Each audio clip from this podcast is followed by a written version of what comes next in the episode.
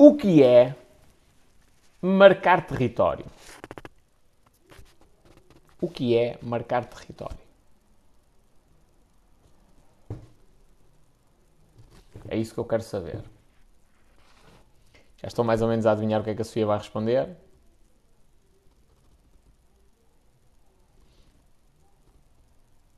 Estamos todos ouvidos. É isso, Rui. Tua opinião, o que é marcar território? Altamente, isto tem aqui um delayzito e tal, está fixe. Galígia. Liderar uma área.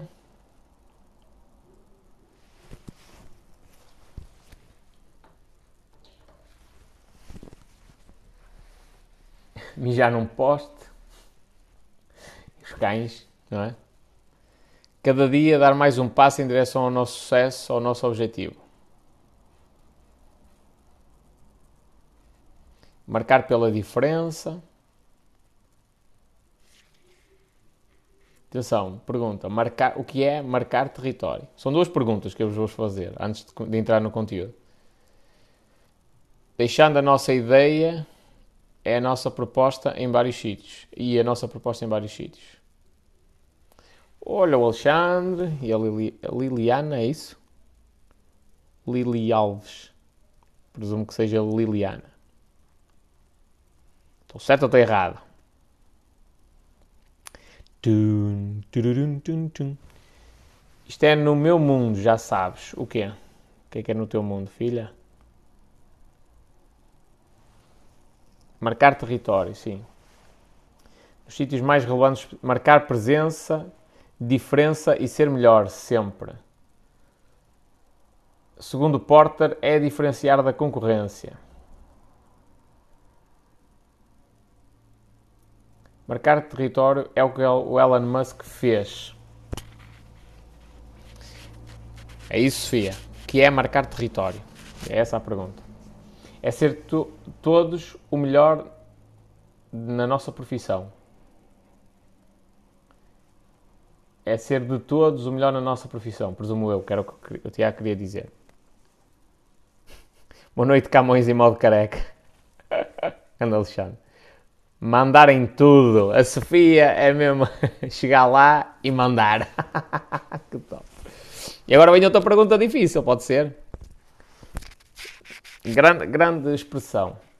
Uh, que é, é meu. Ok. E deixando uma boa imagem nos mais variados sítios. Sim.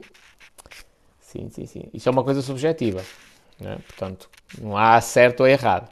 Agora tenho outra pergunta, a segunda pergunta, que é: o que é o nosso território?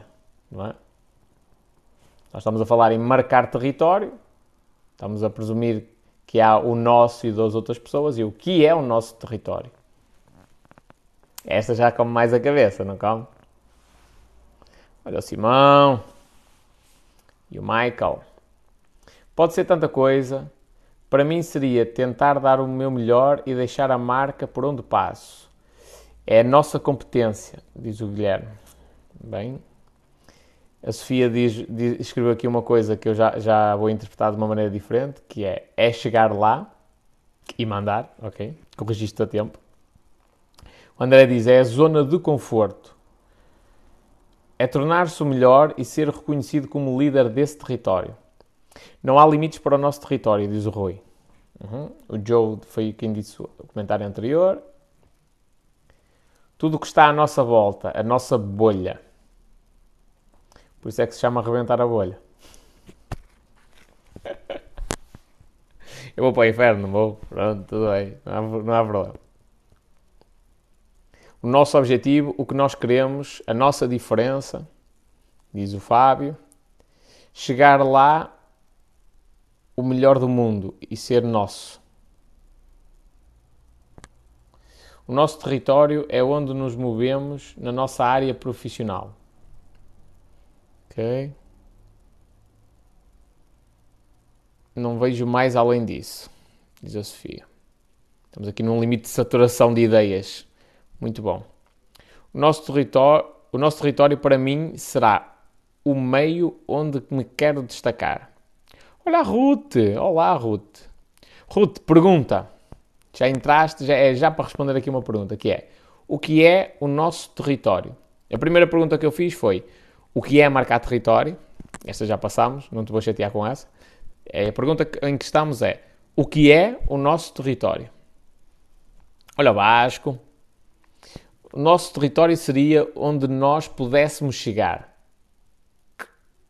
Okay? Volto-vos a dizer que isto não há certo ou errado, é subjetivo. E reparei na, mentalidade de cada um. Há pessoa, por exemplo, o André fala muito em questão de sucesso, zona de conforto e tudo mais, porque a mente dele está preparada para isto, para, para, as, para as adversidades da caminhada em direção ao sucesso. E então ele, quase todos os exemplos que ele dá estão ligados a isso. Um, a Sofia é, é, a mesma coisa, tá? é chegar lá e mandar, chegar lá e mandar.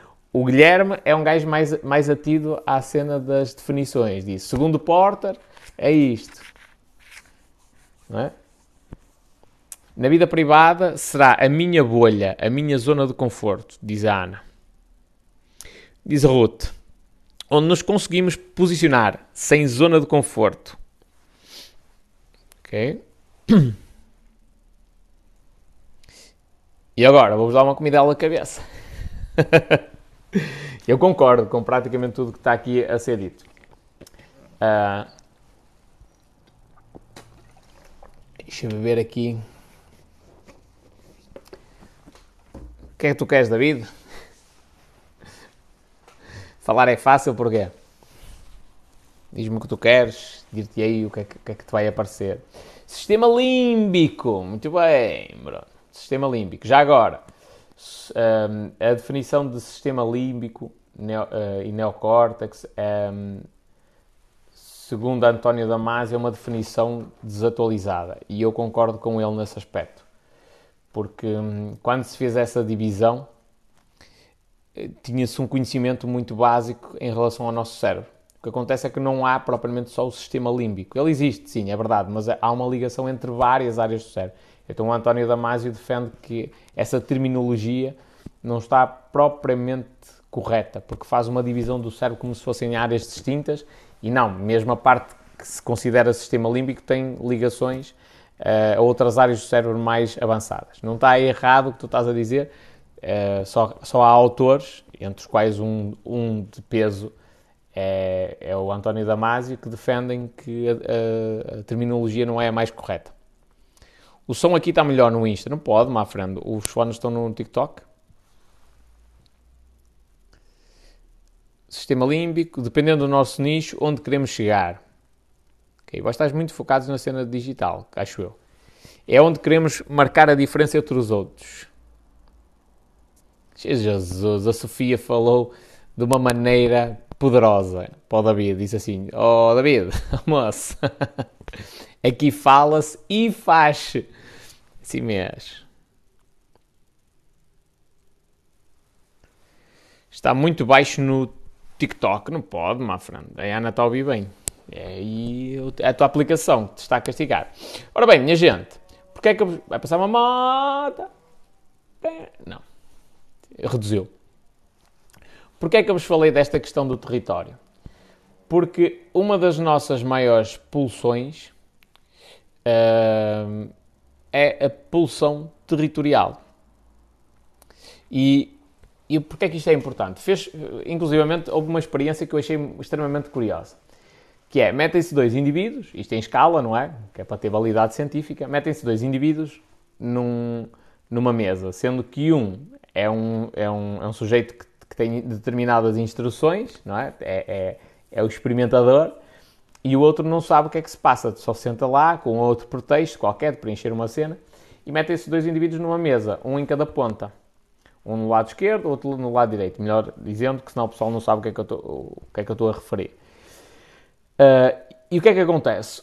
O indivíduo que está feito para a, experiência, ele vai fazer um, o seguinte: a mesa não tem nenhuma demarcação, as pessoas pousam as coisas em cima da mesa, as coisas que trazem, carteira, telemóvel e coisas do género. Só que o indivíduo que faz parte da experiência vai fazer com que os, os pertences dele passem além dos 50% da mesa.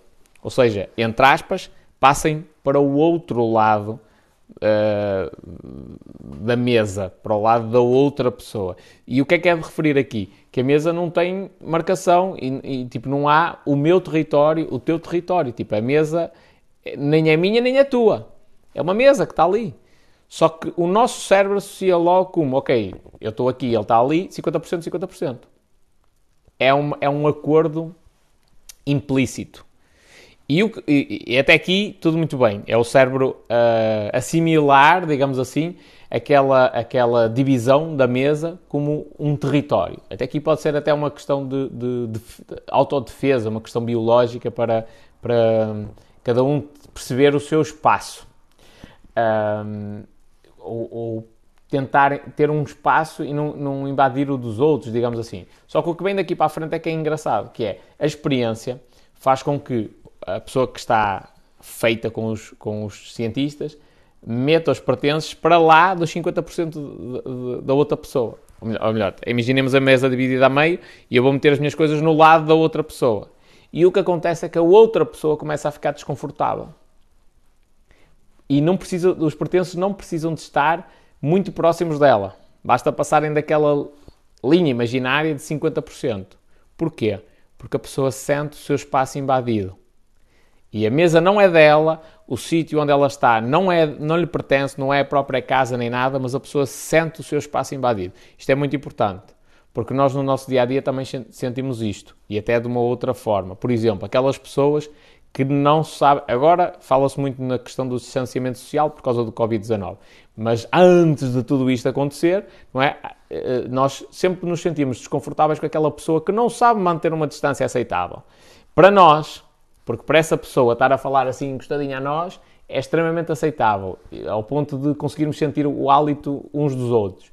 Para essa pessoa é aceitável, para nós não é. Então nós queremos um certo distanciamento. Nós sentimos que nos estão a invadir o nosso território. Só que é um território que não está definido, demarcado fisicamente.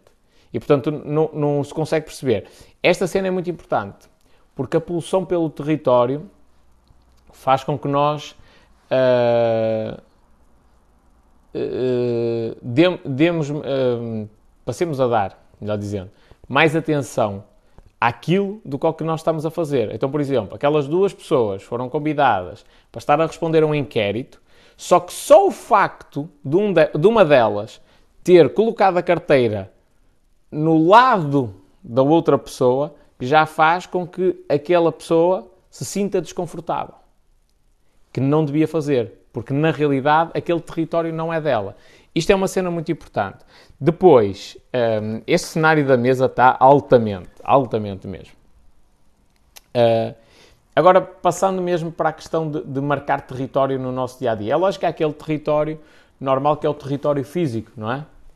Do género, nós construímos a nossa casa, construímos um muro para quê? Para marcar o território. Que é para ninguém entrar na nossa casa. Nós não queremos que ninguém entre na nossa casa. Não queremos estar ali a ser incomodados, sei lá, para um gajo que vai passar bêbado e decide e mijar até à nossa pereira, uma coisa do género, não é? E nós... Uh, nós decidimos uh, uh, barrar ali a passagem dessa pessoa. Essa é a questão do território físico. Mas depois também existe um território mental. E é aqui que muita gente falha. Por exemplo, ainda no outro dia estava a falar com. Acho que foi contigo, Sofia. Estava a falar que eu fui a uma, a uma, uma reunião e eu achei que há uma das coisas, e eu já acho que tenho uma postura dominante em maior parte de, das conversas, mas há uma das coisas que eu tenho de trabalhar ainda mais é esta, é este marcar do meu território. Porque em determinadas circunstâncias eu não deixo tão notório. E isto é o que faz a diferença, por exemplo, há pessoas que chegam no meio de uma multidão e destacam-se, chegam lá e quase que estão a mandar, tipo, olha, o senhor pode me dizer, tá, tá, tá, quando a gente é fé, o gajo é quem eu fui perguntar informações, ou seja, em teoria, estou numa, numa situação de submissão, esse gajo já me está a obedecer a mim e eu estou a dizer, olha, então faça isto, então vá ao sítio tal, não sei o quê. Isto o que é que foi? Eu, eu marquei o meu território, bem, e tornei-me a pessoa dominante daquele território onde nós estamos, aquela pessoa acabou por acatar às minhas, às minhas ordens, digamos assim, de uma maneira serena. Não estamos a falar aqui de imposições nem nada do género. Um, pronto, e então isto é muito importante porquê? Porque nós, quando vamos a alguma reunião, daquelas importantes, nem sempre marcamos o nosso território. Nem sempre nos mostramos dominantes. Nem sempre mostramos que somos alfas. não é? Que estamos ali para liderar e não para ser submissos. É uma das cenas uh, uh, bastante importantes, é nós ganharmos esta, esta capacidade de analisar, de, espera aí, quem é que está a dominar neste território? Eu já tive, por exemplo, eu odeio isto. Eu, ah, não, não há só um macho alfa no mundo, não é? Há vários. E acontece com frequência de vários grupos se juntarem e terem vários machos alfa. E o que é que acontece entre eles? No meu caso, eu sinto-me desconfortável. Porque aquilo é uma. É um, instiga uma certa luta. Não gosto. Porque eu olho para outra pessoa, eu até. E, atenção, racionalmente digo, pá, é bom que existam mais pessoas que, que gostem de liderar e tal, mas o meu cérebro, na parte inconsciente, sente-se ameaçado. O inconsciente diz assim: é lá, atenção que este gajo pode tirar o lugar, ou este gajo pode te dar ordens e tu não gostas de receber ordens, portanto tens de ter cuidado, isto é uma ameaça. E eu tenho de conseguir serenar esta, esta voz interior para conseguir uh, manter-me sociável e falar com as pessoas. Portanto, é bom nós percebermos quem é que está a dominar ali. Porquê? Porque se não formos nós e se nós temos uma postura de liderança, nós temos de, de racionalizar isso, porque senão vamos estar infelizes e vamos, vamos até gerar atrito sem necessidade. Se o nosso objetivo é liderar, então nós temos de, de, de fazer isso propositadamente. Temos de dizer assim, ok, mas eu não estou a liderar. Se eu quero liderar, eu tenho que começar a liderar. Diz aqui a Isa, ficaste no topo da mesa. Fiquei, mas foi, é, foi serendipidade. Foi um bocadinho de coincidência. Eu não me ia sentar lá, só depois é que eu percebi, o, por acaso eu não disse, olá, tu é que és o chefe desta merda toda, senta-te no topo da mesa. E eu é que percebi que faltava um lugar e ia ser no topo da mesa. E é muito comum, é muito comum eu ficar num, num sítio onde sou o centro das atenções. Por isso é que eu não gosto de hierarquias. Minha filha, hierarquias para ti é essencial. Tu queres mandar, tem de existir hierarquia. Como é que tu vais mandar sem hierarquia? Mas isso era para pagares a conta. Olha, nem fui eu que a paguei. Pagar a conta é um sinal de quê? Marca, marcar território. É dizer, sou, não, aqui sou o comando. Aqui sou o comando. Toda a gente vem com, comigo, come e sou o que paga a conta e marcar território. Não é?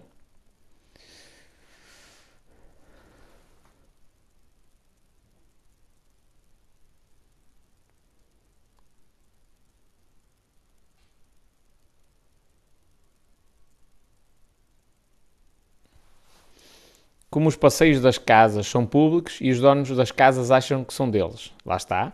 Marcas territórios assim, meu amigo, isto é público.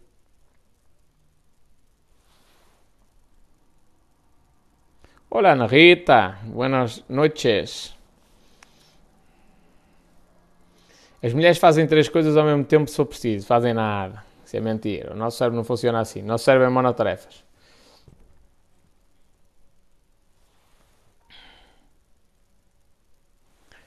Está ótimo, estou a costurar e a ouvir-te ao mesmo tempo. E a minha máquina até faz um barulhinho. Olha que altamente. E eu estou eu meio afónico.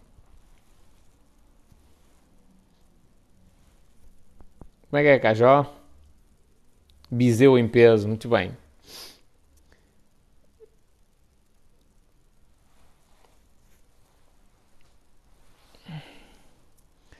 Diz o Fábio. Ou seja, testar quem fica calado e quem reage, tentando atingir o território do outro. bah, atenção que, por exemplo, eu sou um gajo muito caladinho. Muito caladinho. Eu chego, observo muito, não falo no início, para ver quem é, quem não é, quem é que manda, quem é que lidera ali, o que é que eles fazem, o que é que dizem.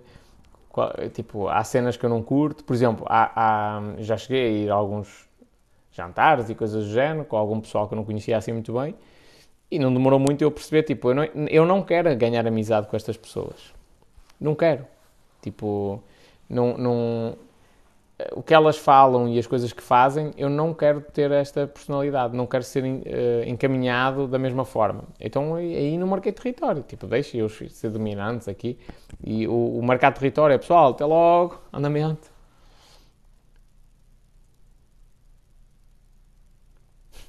Diz o Joe, estou aqui a fazer três coisas. Estou sentado a ver-te no TikTok e a ver TV.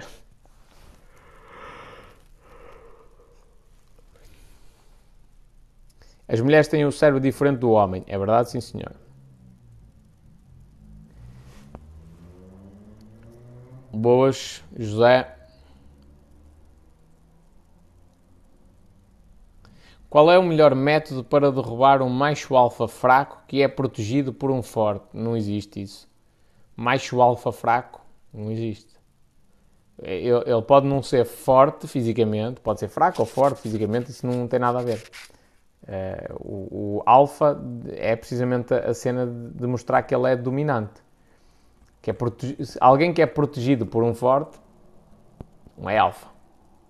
Parece que é alfa, se calhar, mas não é. Como é que tu o podes derrubar? Primeiro, tens de ver em que sentido é que estamos a falar do derrubar, não é? Pá, tenho um colega de trabalho que o chefe está sempre a protegê-lo. Como é que eu posso derrubar? Pá, eu não me focava em derrubar, focava-me em ser ainda melhor. É uma questão de tempo até ele cair. Aliás, a Sofia aqui até se riu no Insta. Disse assim: macho alfa fraco. Deve ser um anão. pessoal nunca viu, tipo, aqueles gajos que são cagataques. Na, na, na minha, no, no, ciclo onde eu andava, havia um gajo assim, tipo, o gajo é tipo o pincher, não é? O pincher, o pincher tem um problema que ele pensa que tem mais 20 kg que aquilo que tem. Por isso é que ele ladra a tudo e mais alguma coisa, pensa que é ali um bicho uh, fortíssimo, não é?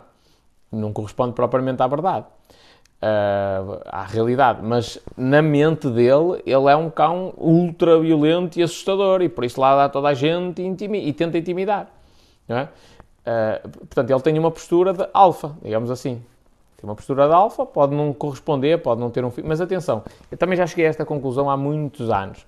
Uh, esquece o físico, porque se tu tiveres de levar no focinho, vais levar no focinho de qualquer das formas. Foi esta a conclusão que eu cheguei há muitos anos atrás, ainda era adolescente. Tu, se tiveres de levar no focinho, vais levar de qualquer maneira. Pá, se for um a um e o gajo for mais forte, vais levar no focinho. Se o gajo for mais fraco, vais chamar os amigos e tu, contra três ou quatro, vais levar no focinho na mesma. Portanto, essa cena da questão física, só se for mesmo com regras e dentro de um ringue, com um árbitro, é que possa fazer diferença. Porque na, vida real, no mundo real, ou é uma cena tipo de cruzas no 1 um a 1 um, e tem de ser, mas aí o que é que é melhor? Evitar o confronto, não é? Sempre. Ou então, na maioria das vezes, quando alguém está mesmo com o objetivo de te bater, vai arranjar maneira de trazer mais pessoas e coisas do género. Portanto, essa cena não, não, se, não se coloca. Agora, há aqueles gajos ultra magrinhos, sem, sem. Aliás, o típico Guna do Porto é assim. O típico Guna do Porto não é o gajo que é todo bombado e cheio de músculos e que parte tudo. Não. É o gajo que só manda vir, tipo, anda de chapéuzinho e tal, a bolsinha à frente, magrinho para caraças, uns pulsos fininhos, tipo como os meus, uma mão fininha, só que ele tripa de uma maneira, eu não sei se aqui a expressão é entendível a toda a gente, tipo, ele manda vir de uma maneira que intimida, assusta as pessoas, tipo, e que é? Rei? Mas pensas que estás a falar para quem? Tipo, esta cena marca território, e, tipo, mostra quem é que lidera ali naquilo. E o gajo às vezes apanha um man bem mais forte do que ele, mas a maneira, a confiança que ele tem a tripar é tanta que o gajo mais forte uh, uh, fica intimidado. Porque não é alfa também. Fica intimidado. Diz, ui, este gajo deve ser uma cena de outro mundo. Tipo, não, não, não faz grande sentido. Tipo, eu tenho de ter cuidado. Não é? E se... Uh, se não levas no focinho, só, uh, só, não levas no focinho se tiveres um capacete. Ah, e levas na mesma. Não levas na cara. Sim, no focinho, tá, faz sentido. Mas, mas levas no corpo. E olha que no corpo também dói. e se levares tipo com um cacetete, mas te meterem uma, uma lista telefónica em cima para não deixarem hematomas, dói muito também.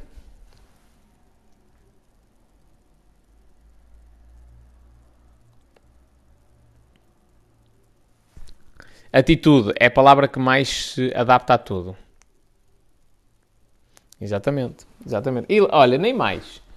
Nem mais. Um, a Sofia agora vai, está a levar isto para. Quer dizer, não é a Sofia que está a levar, eu é que estou a levar nesse sentido, mas por me recordar da Sofia. uh, para a questão mais amorosa, uh, que é marcar território. Às vezes é, é só, tipo, meter a mão na cintura da, da namorada. Uh, não é? Deixa eu só eliminar aqui este man.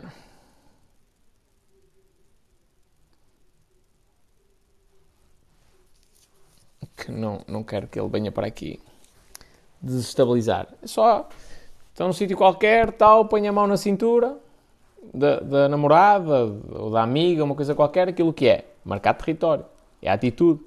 E quando chega à beira de alguém, agarra, aproxima o corpo um do outro, o que é que está a fazer? Marcar território, mostrar atitude.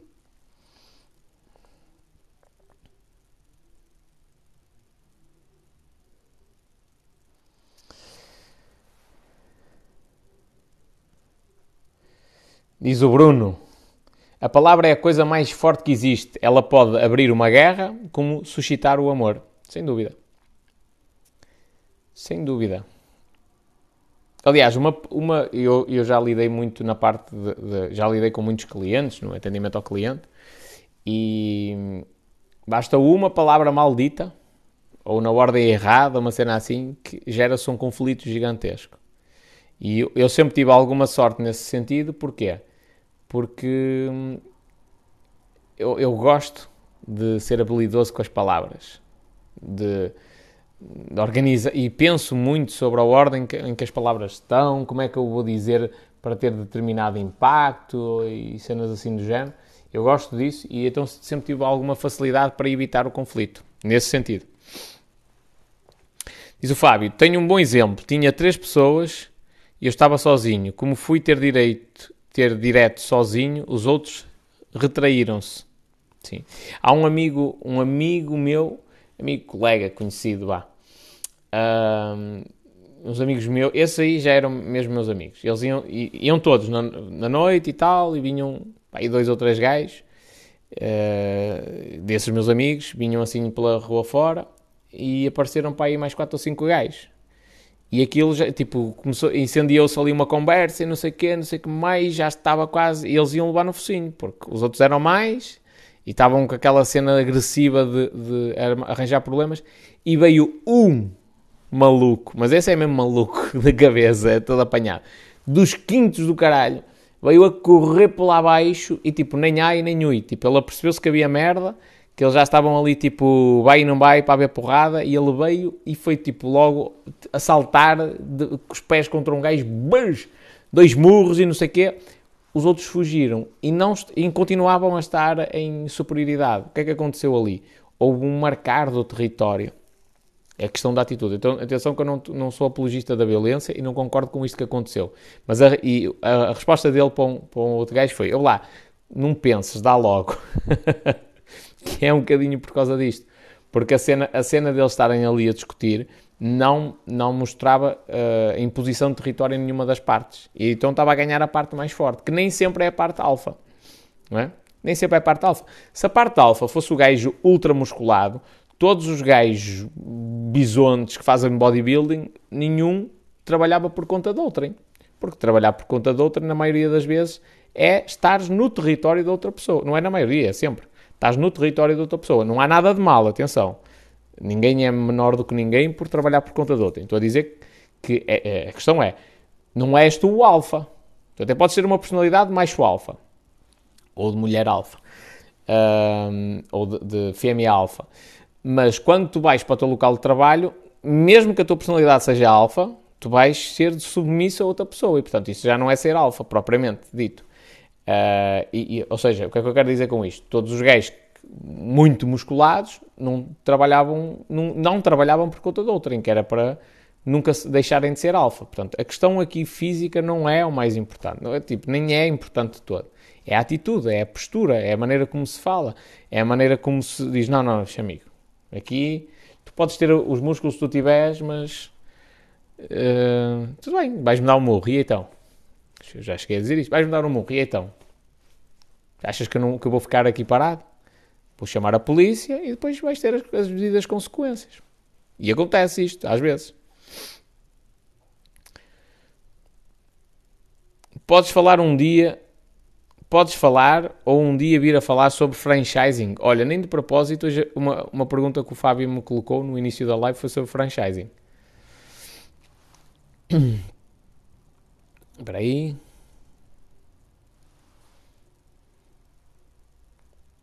Mas podemos ser alfas ou não conforme as circunstâncias da vida. Não é comum. Só se me disseres assim, opá, tive uma doença e eu não consegui manter a postura de liderança. Eh, talvez. Isso não... Numa entrevista de trabalho não posso ser alfa. Posso ser alfa, posso ser alfa tendo uma comparação com outros candidatos. Pode ser alfa na mesma. Não vais é mandar na entrevistadora. Não é? Ser alfa nota-se, por exemplo, eu chego lá, mando aquela boquinha e diz: Então, é aqui que trabalha, sim senhor, rica vista, aqui olhar para o, para o Rio Douro. Quem me dera ter um trabalho assim como o seu. Já, já mostra ali uma personalidade de alguém que lidera. Ou seja, apesar de ele estar numa posição submissa, é, é um alfa só pelo facto de estar a dominar a conversa. Tchau, Ana Rita, beijinhos. Boa soneca. Ora bem, deixa eu ver o que é que vocês aqui dizer no Insta. Espera aí, espera aí.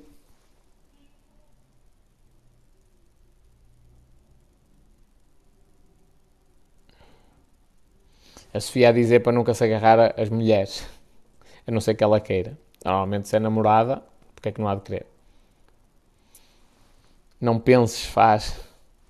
E é mesmo. Há um vídeo altamente que inclusivamente ele é passado na mentoria do Dani Penha, aquele balhote, o Trillion Dollar Man ou uma cena assim, que é, está tá um, tipo um leão a ver os búfalos a passar, tipo, a escolher qual é que se vai atirar, e vem outro dos quintos do caralho, tipo, assim, entra mesmo a campeão e tipo, atirou-se, nem sabia qual era o búfalo que ia apanhar, e apanhou um pelo pescoço, pronto. Não é ficar à espera do momento certo, é ir logo a jogo. Olha, Otavino. Diz a Sofia: O meu pai sempre me ensinou a dar a primeira uh, que não és apanhado de surpresa. Se fores tu a levares a primeira, já não, já não é a mesma coisa.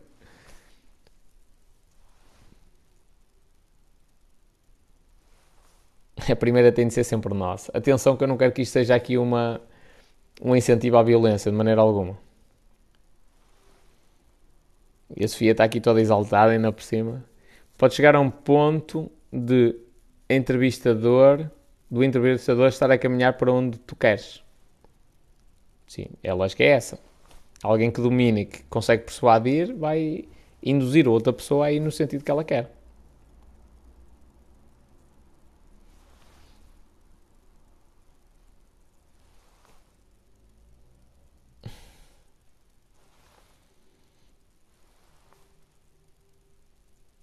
Eu tirei uh, o pessoal todo para tirar uma foto contigo. Fui dominante, sim. Isso é mostrar o teu desejo. Não é? Pá, olha, eu quero fazer isto desta forma. Claro, é bem. Se calhar a maioria das pessoas calava-se. Acho que fazes bem. Há vários tipos de liderança e de, e de dominância.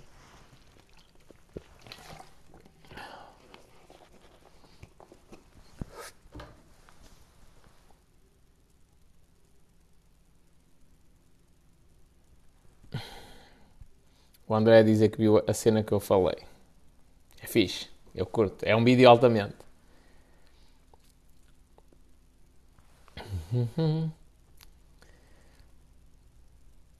Só. Hã? Espera aí. O que é que eu só faço, oh, Sofia? Não percebi. Atenção que eu não sou apologia. O pessoal às vezes pensa que eu sou um, um, um gajo mesmo, mesmo hardcore. E não, eu sou, eu sou agressivo nas palavras, quando tem de ser. agressivo, mas não mal educado, ok? Sou agressivo nas palavras, às vezes faço isso propositadamente, que é aquela chapada na cara para o pessoal acordar para a vida, como já me aconteceu a mim, e às vezes é preciso ser assim muito frio. Pá, é o ideal? Não. Eu, eu faço isto. Eh, eu faço isto com. Uh, com, com o propósito de ajudar. Porque normalmente quando a gente diz assim, olha, o que é que tu achas disto e disto e disto e disto? E as pessoas dizem, epá, ele, ele gosta tanto de natação, nós não vamos dizer que aquilo é um desporto estúpido. E diz, ai não, é bonito e tal. É assim, ah, sim, se tu gostas, aposta nisto. E se calhar em Portugal nem há piscinas e eu não posso ganhar dinheiro com a natação. Não, não, não dizem as coisas de uma maneira realista. E às vezes essa maneira realista é fria, custa ouvir. Pronto, e, eu, eu não gosto disso, eu gosto de frontalidade. As pessoas chegam à minha beira ao espanhol, olha, tens isto, isto, isto está mal, e eu não gosto desta, desta, desta cena, pronto, está bem. Não quer dizer que eu aceite aquilo que me estão a dizer, como uma verdade absoluta, mas eu gosto que sejam assim sinceros, que não andem com rodeios e com politiquices e falar politicamente correto. Uh, e às vezes eu sou uh, agressivo da maneira como digo as coisas de propósito, que é mesmo para a pessoa se sentir revoltada. E depois aquilo vai ficar na cabeça dela e ela vai se deitar e vai pensar: foda-se, mas aquele gajo tem razão. Aquilo que o gajo disse, ele tem razão. Ainda hoje eu respondi a um gajo ao Álvaro que disse assim: ah, espera aí, quem é que. Quem é... Agora vou-vos perguntar a vós quem é que está mais correto. O Álvaro que diz assim: ah, tu queres ir para a função pública e querias aquela mama. Não é? Como quem diz: ah tu só falas porque estás aziado, porque o correto é nós vamos para lá para trabalhar e depois, olha, se ninguém trabalhar, a gente também não trabalha. O que toda a gente faz está certo. Ou a personalidade do espanhol que é, não, eu cheguei lá e eu não concordo com o Estado português estar a pagar uma hora e meia de trabalho a uma funcionária de limpeza para ela não limpar, para ela estar sentada a tomar um pequeno almoço e a, a fazer scroll no Facebook. Não concordo com isto. E como eu não concordo, eu, eu acho que isto é, inclusive, eu acho que isto é corrupção. É um roubo que se está a fazer ao cidadão português. O cidadão português está a pagar ali 3, 4, 5 euros à hora àquela pessoa para ela não trabalhar. Isto para mim não é honestidade, é desonestidade. Pronto, eu, o que é que eu quero dizer? Eu, eu, disse, eu podia ter dito aquilo de uma maneira mais, mais bonita, podia, mas não quero. Porque eu quero mesmo que aquela pessoa, a família daquela pessoa, os amigos daquela pessoa, olhem para ele de lado. Que é para ele mudar a mentalidade. Porque se algum dia calhar dele ir para, essa, para, essa, para esse tipo de, de, de, de função, se entrar na função pública nessas condições, se for para a beira de um, de um colega de trabalho que faça isso, para ele olhar e dizer assim: Não, eu não sou destes, eu sou honesto, eu não vou fazer isto. Eu estou cá e vou ser honesto, e vou trabalhar devidamente, e vou fazer o que tenho de fazer. Eu estive na função pública nunca fiz isto. Nunca, nunca, nunca, nunca, nunca na minha vida. Aliás, eles devem-me dinheiro, não eu a eles. Uh, nunca na vida, nunca. Eu entrava uma hora e meia mais cedo para fazer as coisas bem feitas. Por isso é que eu denunciei o que tinha de denunciar. Chama-se isto honestidade. Que é, não consigo compactuar com uma cena destas. Isto é tão ridículo que eu não posso compactuar com isto. É? Eu digo as coisas assim de uma maneira efusiva. Digo, faço de propósito. É mesmo para o pessoal acordar para a vida. Se às vezes alguém não te der aquela chapada grande, tu vais viver num mundo de ilusão N N tempo. Estás frustrado e vais continuar.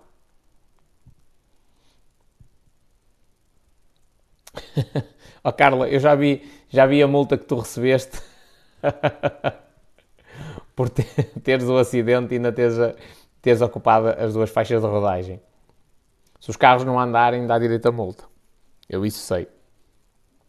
O que se fala por aqui, diz a Berinha, nós estamos a falar sobre marcar território, sobre liderança. Que já, já dispersámos um bocadinho e já me fizeram aqui uma pergunta sobre franchising e eu se calhar vou respondê-la. Um, que o André dizer que comentou o vídeo, ok, eu vou lá ver. Porque é o nome espanhol é alcunha de família, vem do meu avô paterno, e já me chamavam por espanhol, toda a gente ficou chamada por espanhol, e depois é uma homenagem que eu faço a um primo meu que faleceu, que se quiser saber a história, põe, procura no Google Pedro Leal Espanhol. Pum, pum, pum, pum. Mas o Álvaro não tem mente para pensar que com o tempo ganhava valor. Tempo e trabalho gera dinheiro. Sim. Hum, diz o Alexandre, mas o Álvaro tem um pensamento, tem um pensamento medíocre como a maioria das pessoas. Enfim, pá, eu não, não, não quero estar aqui a julgar se é ou não, uh, o se o pensamento dele é ou não medíocre, não é o meu pensamento. É isto que eu quero. Eu, então eu sou contundente nestas coisas. E, e, aliás, eu tipo quase. Ele é que não tem o perfil do Insta, porque eu ia lhe mandar uma mensagem. Questão, olhem, uma questão importante: marcar território que é o que nós estávamos a falar aqui inicialmente. Eu ia lhe mandar uma mensagem em vídeo pelo Instagram a mostrar o meu descontentamento. Não vou dizer aqui, porque já não publiquei a mensagem que eu gostava de publicar para não ser bloqueado outra vez, mas ia, ia fazer questão, se ele tivesse lá o Insta li, uh, ligado com o TikTok, lhe mandar uma mensagem de vídeo. E porquê vídeo? Porque não há cá histórias, eu não sou um menino de andar aqui a trocar mensagens escritas. Okay? É vídeo, é a minha cara, sou eu a falar. Sou eu a olhar para a câmara para ele, quando olhar nos olhos, ver, epá, este gajo não está a brincar, ele, ele, ele acha isto mesmo. E tanto acho que eu, eu, eu sinto-me orgulhoso de algumas coisas que se passaram comigo na função pública. Eu trabalhei numa piscina, numa das piscinas, que no início eu metia a chave na porta, só tinha a, a, chave da porta das traseiras da piscina, metia a chave na porta, entrava e não sei o quê, os funcionários, ai, ah, espanhol, queres um, quer, quer, estava na terceira pessoa, quer um, um chazinho, quer um, um, cafezinho, qualquer coisa, e elas todas sentadas a ler a revista e a falar da cena de quem é que saiu da, da Casa dos Segredos ou do Big Brother, e uma cena assim. Pronto, isso foi tipo a primeira semana quando ela, eh, semana em que elas perceberam que se a nave estiver suja e elas não limparem, eu denuncio, independentemente de quem foi, se tem filhos, se não tem, se está num dia mau ou bom, eu denuncio. Primeiro, alerta, olha, é preciso limpar. Ah, mas deixe estar, isso depois fica assim, não, não, não, não, tem de limpar. Uh, e que não tenho problema nenhum em mandar uma fotografia, seja para quem for, para, para confirmar que aquilo realmente está sujo.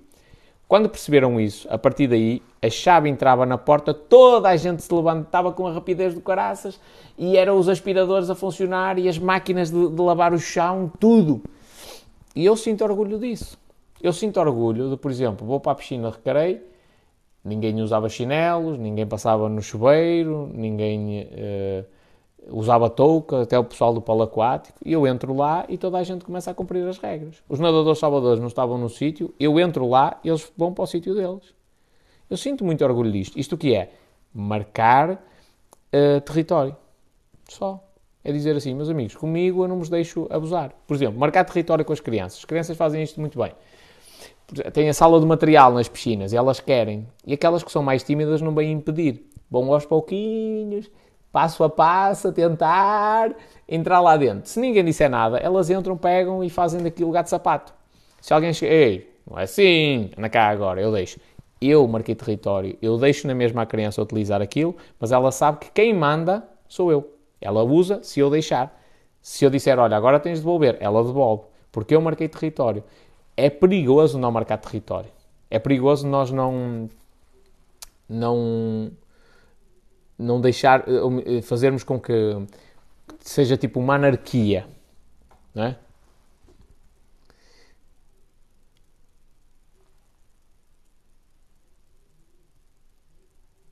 Hum. Deixa eu ver o que é que a Berinha disse aqui. Espera aí, deixa eu ver as vossas, as vossas mensagens, senão vão-me perder.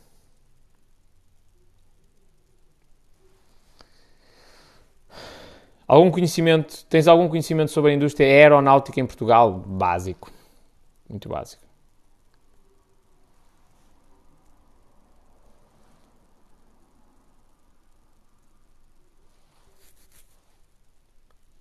Hum, Braga aqui em peso, como é que é? Pensei que tivesses esse nome. Oh, Vera, trata-me por tu. Por ter origens espanholas, não.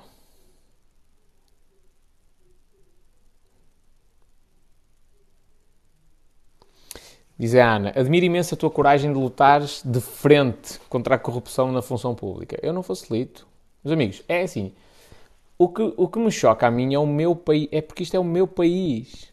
É o meu povo. É a minha gente. Eu vou, vou deixar isto para quê? Para, para os outros? Porque é que para mim, aqui, atenção, se está aqui algum imigrante que não leva mal o que eu vou dizer, porque não é, não é maldade, é a minha opinião.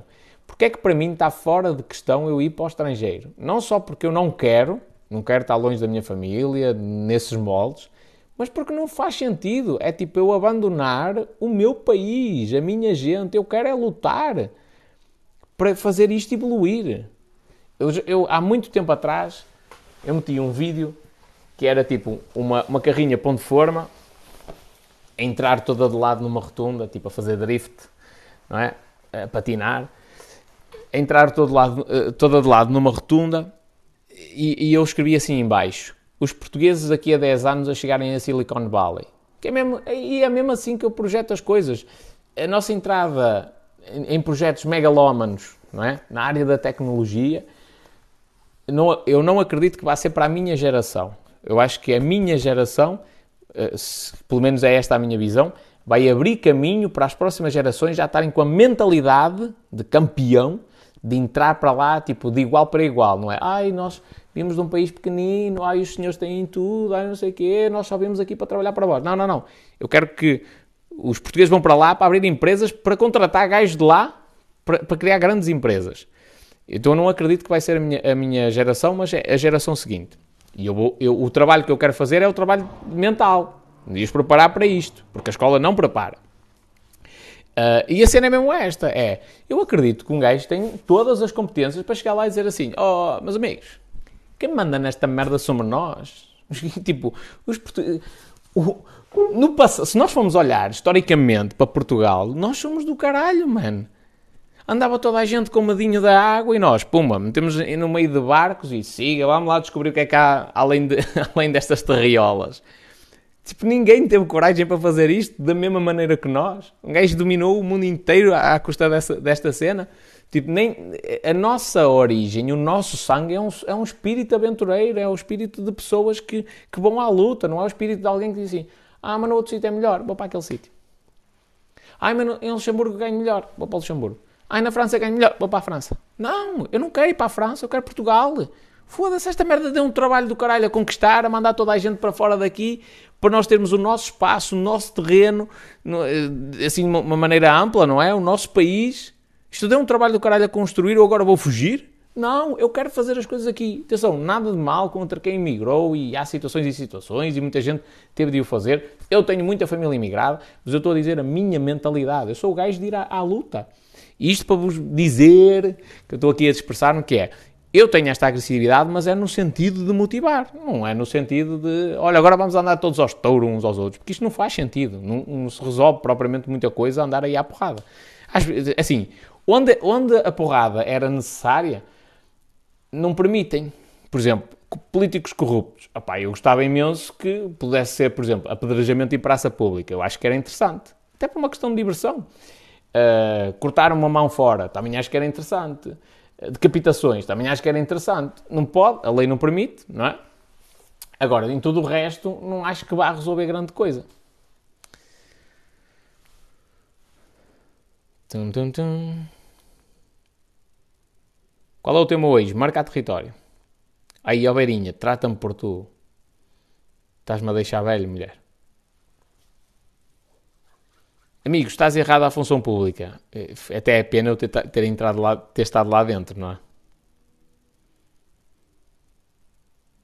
Minha gente, já me fartei de responder isto até colegas de trabalho meus. Eu estive na função pública, eu sou corrupto? Não apesar de terem vindo subornos, ter até mim. Se eu aceitasse as notinhas, ou a subida de posto, uma cena assim, tipo, as coisas resolviam-se rápido. Mas não, eu tenho uma coisa, pá, eu sei que já sou eu que sou retrógrada, isto está a cair em desuso, mas eu tenho uma coisa chamada honestidade.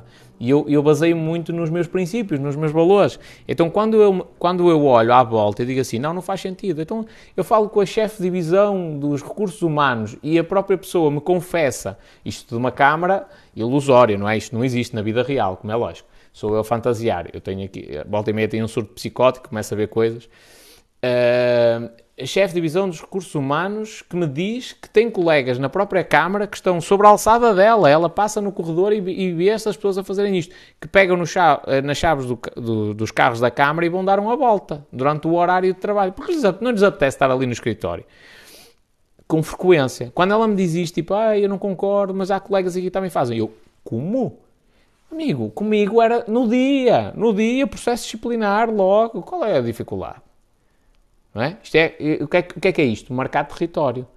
O, por exemplo, opa, nem, nem queria estar a falar disto porque isto é uma coisa até negativa. Neste, neste tipo de situação, o que é que eu faço? Sempre, em todas as empresas por onde eu passo, eu marco território. Eu, eu entrei na, na função pública, na Câmara Municipal de Paredes, diziam as más línguas que nunca houve uh, a entrega de mapas de férias, a horas e tudo direitinho. No primeiro ano eu estava sereno e estava a tentar ainda tratar as coisas a bem. Não houve. Também nessas condições, no segundo ano cumpriu-se a lei como tinha de ser cumprida, porque já sabiam que eu não facilitava. Eu marquei território. Eu, eu tenho, eu um dia vou-vos mostrar, eu tenho aqui a avaliação da função pública, no local da assinatura diz assim, recusou-se a assinar. E assinado lá pelo, por um, não sei, ia dizer um nome, mas não quero ser bloqueado. assinado lá. Isto o que é? Marcar território. Eu não assino. A lei diz assim: tem de haver uma reunião onde é apresentada a avaliação e justificado cada ponto, passo por passo, e onde, onde a pessoa que está a ser avaliada tem direito a, a, a colocar questões. Pronto. Eu até o dia em que não houver essa reunião, e até hoje ainda não houve, eu não assino aquele documento. Não interessa, mandaram-me os papéis por A, por B, por C, foram lá em cima do, do meu horário de saída, levaram os papéis embora. Não, senhor, é uma reunião como tem de ser. Isso que é? Marcar território. As pessoas só abusam. Agora, isto é o meu conselho a propósito de marcar território para a gente falar aqui de outras cenas. As pessoas só abusam convosco se vós deixares. A situação de bullying só acontece porque a pessoa que está a ser vítima de bullying não marca território. A partir do momento em que ela marque, se o miúdo ganha a consciência de opá, eu vou levar no focinho e vou. Isto foi como me passou pela cabeça muitos anos atrás. Eu vou levar no focinho e vou. Opá, pelo menos vou gozar com ele à força toda. A partir desse momento eu marquei território e acabou essa cena. Eh, saí do gajo que eventualmente era. Opá, eu não posso dizer que eu tinha sido vítima de bullying, nunca fui de, dessa forma. Mas o, o, o gajo que levava, o primeiro a levar no focinho era eu e deixei de ser. Passei a ser bem pelo contrário, saí de, de uma de uma posição em que eu não podia ter opinião, eu não podia dizer nada e, e, qualquer coisa que eu dissesse alguém ficava zangado e eu levava no focinho. Passei dessa posição para o gajo mais importante, para aquele que toda a gente queria seguir e o que tinha a primeira voz. Porquê? Porque eu marquei posição. E isto é válido em tudo. Cheguei a uma reunião, chego lá, olha para. Ai sim senhora, peço-me desculpa e tal mesmo se eu, se eu não tiver razão, cheguei atrasado, 15 minutos atrasado, ai, peço imensa desculpa, ai, não sei, já, eu sou submisso naquela, naquela, naquela, naquela relação. Agora, se eu entrar porta adentro, com licença, pá, pá, pá, posso? Eu nem, nem peço, é, com licença. Estava à espera que eu chegasse uma hora atrasado, não estava? Teve sorte, foram só 15 minutos, com licença. Tal. Pá, pode parecer estúpido, pode, só que no momento em que se faz isso, isto depende de reunião para reunião, como é lógico, mas no momento em que se faz isso, marcou-se território. Tipo, mostra-se que, ei, calma, tudo bem, eu sei que não é muito agradável esta cena que aconteceu, mas eu cheguei. E quando eu chego, falo eu, não falam os outros. Sou eu que vou dominar a conversa. Ok, agora vamos começar. Então podemos eu sento-me na cadeira, podemos então começar. Ora, vamos lá, o que, é que, que é que vós estavas a falar até agora? repara, sou eu que começo a dominar a conversa, tal, tal, tal, tal, e ah, nós falamos disto, disto e disto, ok, então agora vamos só abordar este tema. Comecei eu a liderar a conversa. Isto é marcar território. Sempre.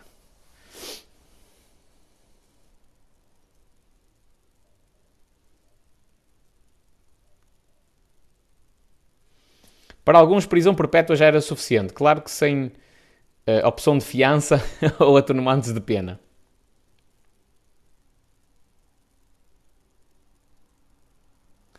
Este ano vai ser o ano de absurdos. Agarrem-se bem, porque vale tudo. Sim. Na parte da política, eu acho que sim. Olha, Maria.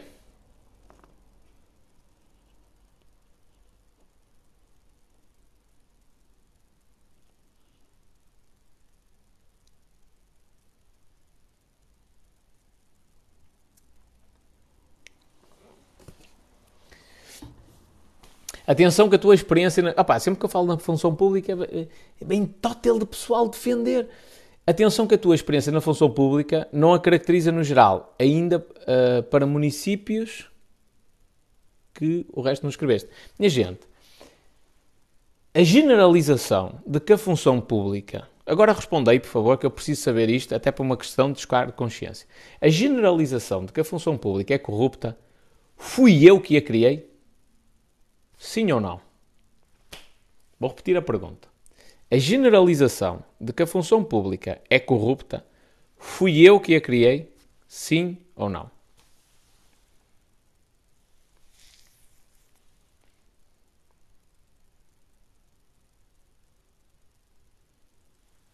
Não.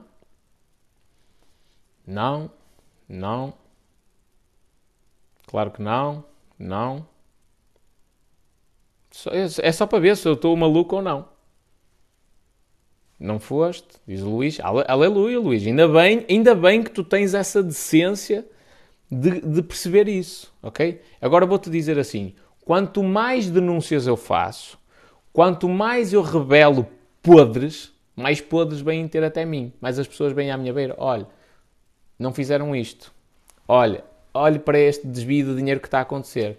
Olhe para esta situação. Olhe para aquela. Portanto, eu tenho conhecimento de coisas até que não posso dizer aqui abertamente, porque senão vou ter chatices legais, porque depois não consigo provar isso, mas eu tenho conhecimento de muita coisa podre. Significa que todo funcionário público é desonesto? Claro que não, eu estive lá dentro, amigo. Estive lá dentro, fui funcionário público, estive num, num município que diz que há corrupção, que eu também não sei, não é? Uh, pelo menos a, própria União Europeia desconfia disso, ao ponto de suspender os fundos comunitários, mas quem sou eu para dizer isso, não é? A Inspeção Geral, Geral de Finanças diz que as contas do município não são transparentes e que têm vários erros, mas quem sou eu para dizer que há corrupção, não é? Não, não sou, sou Zé Ninguém.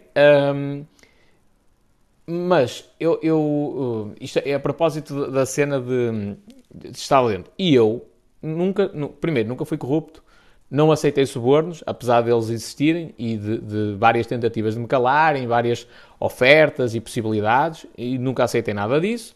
Uh, fui um gajo ultra profissional, entrava antes da minha hora de trabalho, tipo uma hora e meia antes, uma hora, uma hora e meia antes, saía bem depois da hora de trabalho para ter tudo em condições, para corrigir às vezes cagadas de uh, filhos de presidentes das juntas e coisas do género.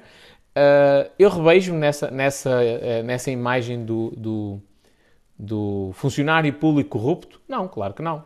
Agora, mas atenção que eu tenho uma coisa, eu gosto de servir o povo, a população. Então eu tenho, eu tenho a mentalidade de o funcionário público. O verdadeiro, o verdadeiro conceito de funcionário público, eu tenho essa mentalidade, porque eu gosto de servir o cidadão. Eh, infelizmente, na função pública, o que eu menos vi foi essa característica. Vi muita característica de manter tudo em silêncio, compactuar todos uns com os outros, amiguinhos, bater todos nas costas uns dos outros e tal, e sabe-se lá o que é que eles fazem em privado, devem fazer o combainho e coisas do género. Uh, isso eu, eu, vi muito. Só não vi essa, essa vontade de, opá, vou deixar a piscina limpinha para todas as pessoas virem aqui e sentirem-se confortáveis. Vou deixar isto aqui um brinquinho porque isto, as pessoas estão a pagar para isto existir. Vou deixar isto com toda a segurança possível porque as pessoas estão a pagar para, para nós estarmos aqui a fazer isso. Isso é que eu não vi. Mas eu não me revejo nessa cena da corrupção. O que é que eu quero dizer com isto? Fica para o Luís e fica para toda a gente que tenha a mesma mentalidade, que é o funcionário público que é honesto só tem, volto a repetir, só tem é que me defender. Só tem é que me defender. Porque se é honesto, se realmente é honesto, quer que acabe a pouca vergonha que existe na função pública portuguesa. E se quer que isso aconteça, tem de ser gajos como eu.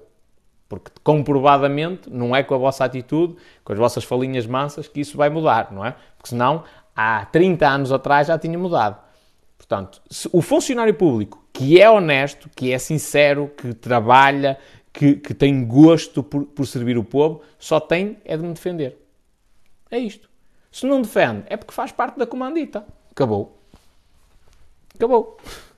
A primeira cena que eu escrevi uma vez num blog de salvamento aquático foi sobre o filho de um presidente da junta que, curiosamente, apesar de ter problemas uh, de desenvolvimento, tem problemas cognitivos sérios, consegue tirar o curso de nadador Salvador e é um, um incompetente ao ponto de uh, poder, poder colocar em causa a, a, vida de uma criança de dois anos. Uh, foi a primeira cena que eu escrevi. O primeiro gajo que comentou uh, aquela cena disse assim: Que puta de estupidez, que tu és ridículo. Fui ver o perfil dele, o pai é presidente da junta. Vou dizer o quê? Ou melhor, fui ver o perfil do gajo, o gajo é nadador Salvador e o pai é presidente da junta. Portanto, ele sentiu-se ofendido por um artigo que nem sequer foi escrito para ele, ok? Foi outro caso. Ele sentiu-se ofendido. Claro que sim, porque ele é da comandita. Ele é da comandita.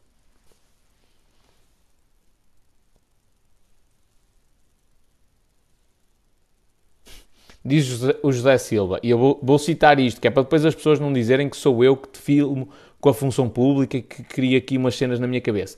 O José Silva diz assim, uh, e bem, se o funcionário é honesto, tem a guia de marcha. Literalmente, concordo. Vitor Hugo, um funcionário honesto é sempre mal-vindo a qualquer trabalho. Depende, depende. Aí qualquer trabalho, já, há empresas e empresas. Olha, Biana. Hum.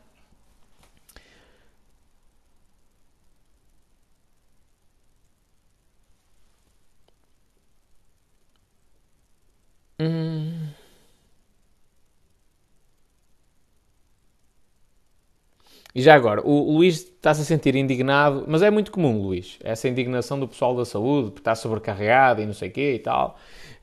Um, nos municípios é onde existe mais funcionalismo público. Foi, foi o que eu quis dizer. Sou funcionário público na área da saúde. Houve uma vez um médico que mandou uma cena a propósito de eu dizer assim o seguinte. Eu, eu, aqui o hospital público na minha zona é o Hospital de Penafiel. O Hospital de Penafiel é tipo um cancro. Uh, pá, não, há maus profissionais lá, há, há, há sobrelotação, há, há uh, carência de equipamentos, não é? Mas também há excelentes profissionais que não conseguem fazer mais, pronto. E há muita gente a que se, a se tem de atender. Mas a realidade é que aquilo é um cancro. Não vamos, não vamos tapar o sol com a peneira, aquilo é um cancro. É um, é um hospital que não consegue dar vazão com qualidade à, à, à população que serve. E a minha, a minha pergunta foi, sem eu sequer me pronunciar sobre a minha opinião. Ora bem, o Estado português tem um custo em me sempre que eu faço um episódio de urgência, o Estado português tem um custo. Eu pago o episódio, são 25, nem sei ao certo, 25, mas imaginemos que são 25 euros do episódio de urgência, chego lá, e o Estado português paga outra parte, não é? Que, é, que sai do dinheiro dos meus impostos. Então, por que não? Esse valor que o Estado português paga, imaginemos que são 50 euros, não é? O Estado português dá-me esse dinheiro e eu uso onde eu quiser. Se for no Hospital Penafiel, é no Hospital Penafiel.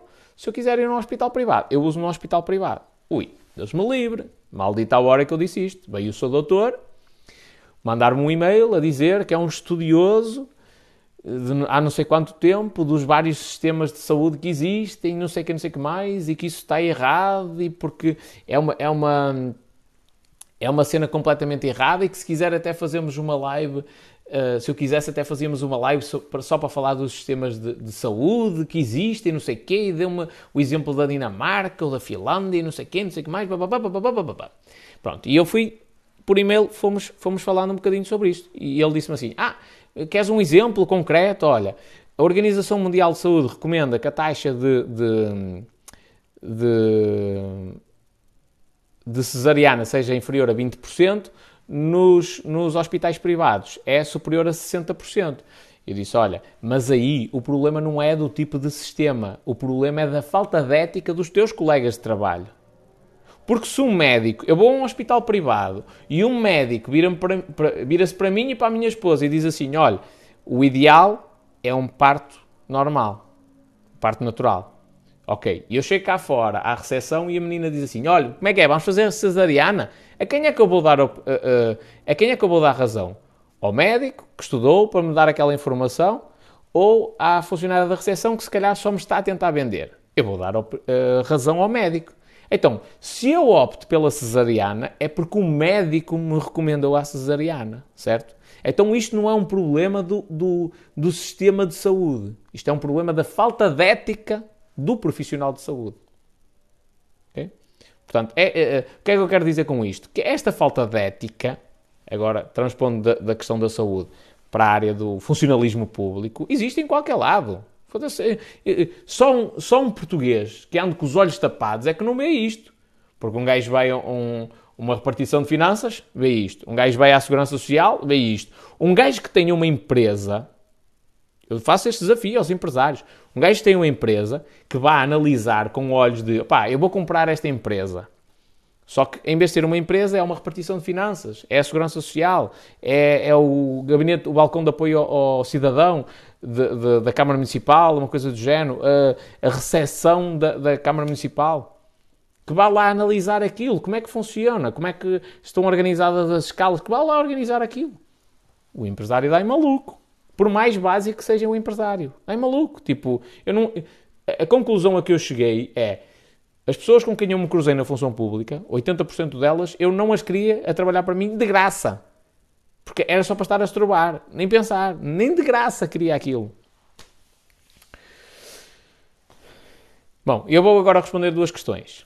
Vou só terminar esta aqui e de, de nadadores salvadores e vou responder à questão do franchising, que era uma cena que, que tinham perguntado.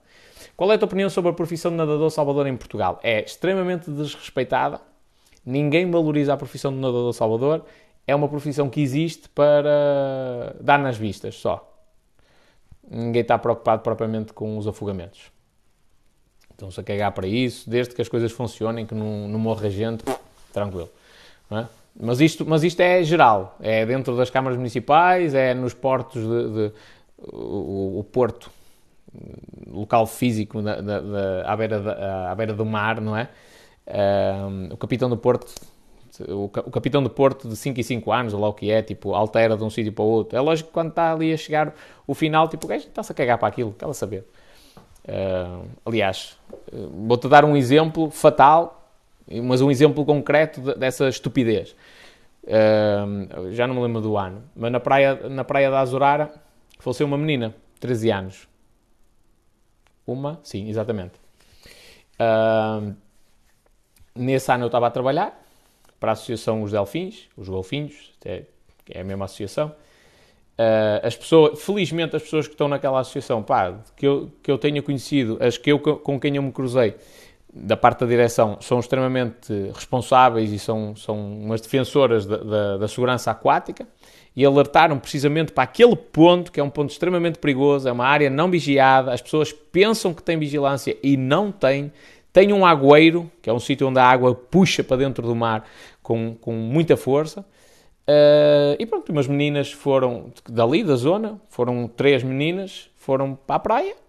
Os pais ficam naquela ideia, a Praia da Zurara tem nadador Salvador, tem 300 é metros de distância, não é? E que nem, nem tem visão para o local, e naquela área não é vigiada, mas os pais deixam ir naquela garantia de que, epá, aquilo tem, tem nadador Salvador. E as meninas foram para a água e foram caças para um agueiro. Duas conseguiram sair, a outra Conseguiram sair porque os surfistas perceberam e ainda apanharam, a outra faleceu.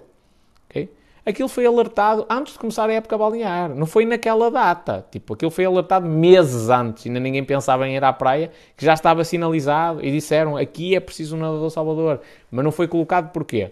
Porque a Câmara Municipal não queria estar a gastar dinheiro e não tem responsabilidade legal para, para pagar isso. O capitão do Porto disse: ah pá, isso é a área não vigiada, que se foda. Está a saber. Pronto, no meio disto, houve uma família que perdeu uma criança de 13 anos. É isto. É o país que temos. Está a ver?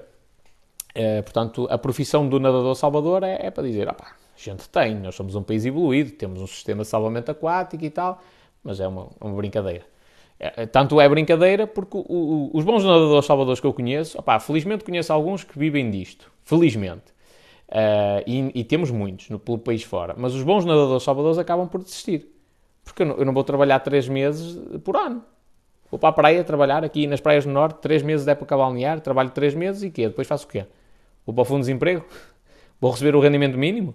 Isto é condição de vida para alguém? Claro que não. não é? Uh, portanto, não faz o mínimo sentido esta falta de respeito que existe pela profissão. Agora, voltando à questão de negócios, não é, minha gente? Uh,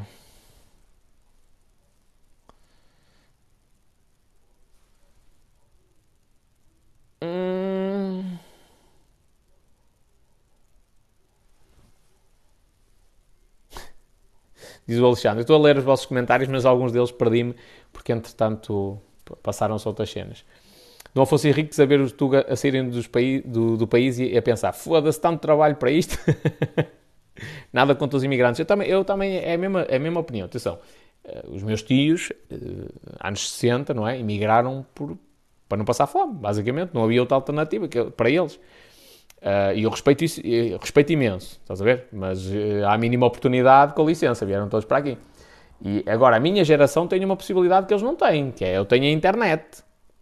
Não é? Ui, os meus tios, nos anos 60, soubessem internet, minha gente, se os meus tios soubessem que era possível eu criar negócios na internet e vender para o mundo inteiro, eu garanto-vos que eles nunca tinham saído rebordosa. Nunca. Eles espumavam-se todos eh, e até arrancavam as coisas com os dentes só para conseguirem criar um negócio. Né? Eu hoje tenho essa possibilidade. Por isso é que eu olho para o meu país e digo assim: opá, eu tenho amor ao meu país, eu quero viver aqui em Portugal, eu quero ter eh, eh, este povo, eu quero apoiar este, este povo.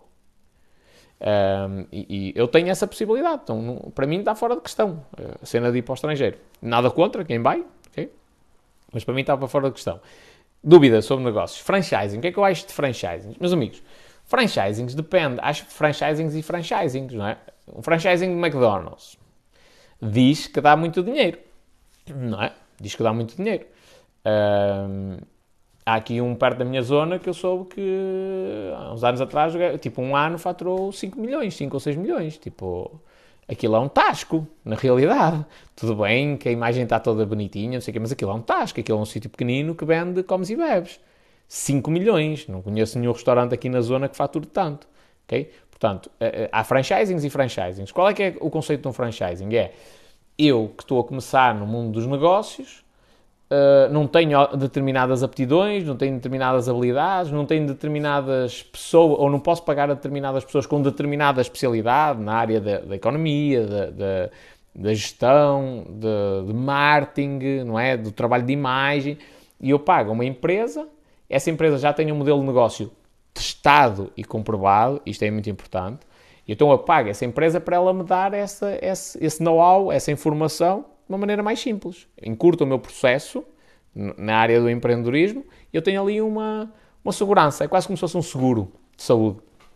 Não é? Tem ali um seguro atrás de mim que me vai ajudando para não correr uh, nada muito mal. Isto minimiza o meu risco, não é? Então, esta é a lógica de um franchising. Porquê é que eu não, eu não gosto de franchisings? Porque eu, eu, eu sinto que tenho a capacidade de eu criar um franchising, não de comprar um franchising. Agora, para quem está a começar, ou para quem ainda tem uh, incertezas em relação à, à, capacidade, por exemplo, a vender e coisas do género, pode ser uma solução viável, mas depende de situação para situação. Depende do tipo de franchising. Que tipo de franchising é que eu, que eu vou é que eu vou abrir, não é?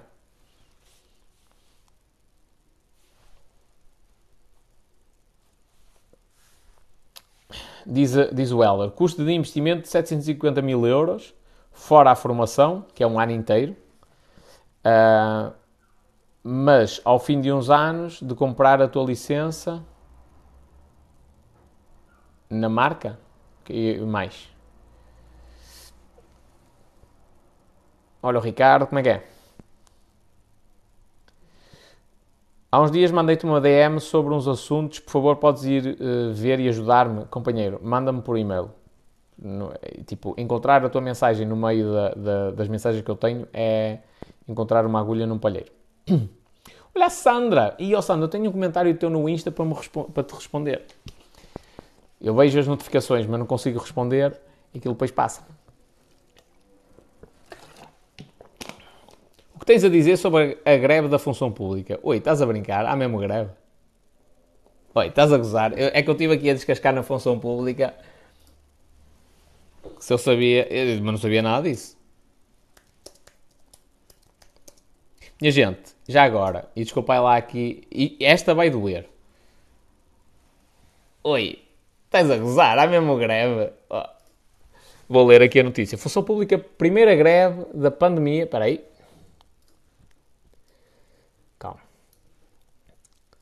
Com impacto nas escolas e na recolha do lixo. Frente Comum convocou greve para a administração pública, mas professores e setor de saúde não estão abrangidos. Espera aí. Função Pública para esta quinta-feira, mais de metade das greves deste ano foram no Estado. Claro.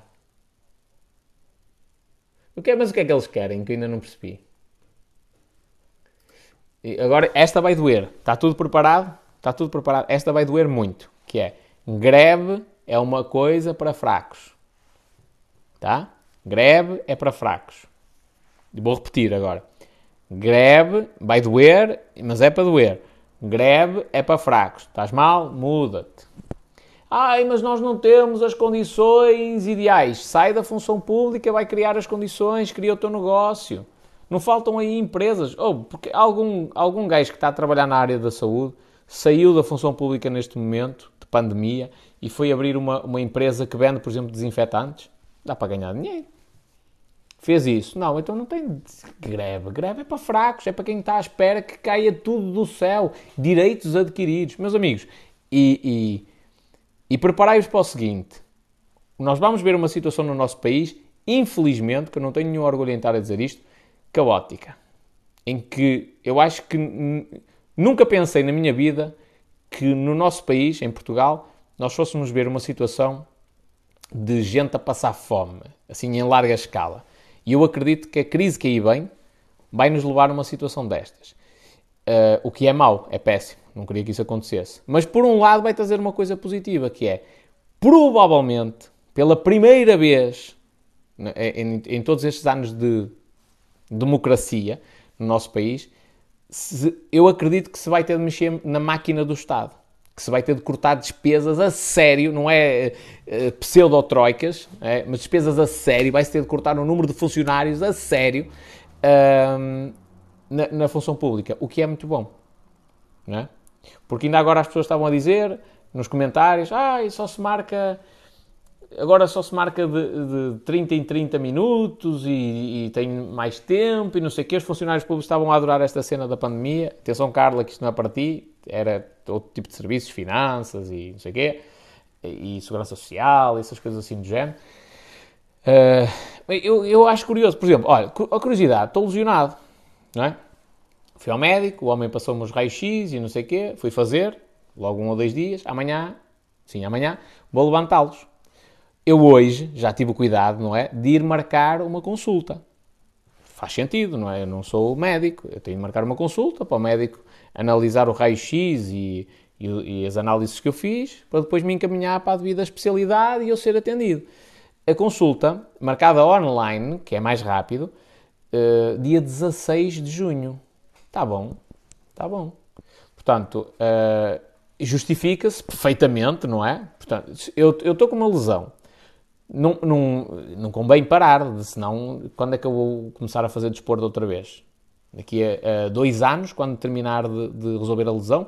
Portanto, eu estou com uma lesão, preciso ser tratado. Não é uma situação gravíssima para eu ir ao hospital, é verdade, mas eu preciso ser tratado, não posso, porque eu, eu não posso parar. Então, o que é que eu fiz? Antes de ir buscar os exames, já tive o cuidado de marcar uh, a consulta. E tenho para dia 16 de junho. Está bom, é quase um mês de espera, para ir ao médico, ele olhar para o raio-x, dizer, ah, não tem nada. Porque não tenho, porque não é ósseo. Uh, olhar para os exames e dizer, olha, agora vai para o médico da especialidade, vai para um ortopedista, eventualmente, para o gajo o ajudar, para o fisiatra, seja o que for, para o gajo o ajudar e depois espero meio ano até à próxima consulta, não é? O que é que eu quero dizer com isto? Ah, o sistema de saúde está em ruptura. Está em ruptura. Então, em vez de 35 horas semanais, os funcionários de, de, do Estado trabalham 40. Não é? Então, os funcionários do, do setor privado não trabalham 40? Então, passam a trabalhar também 40 os do, os do funcionalismo público.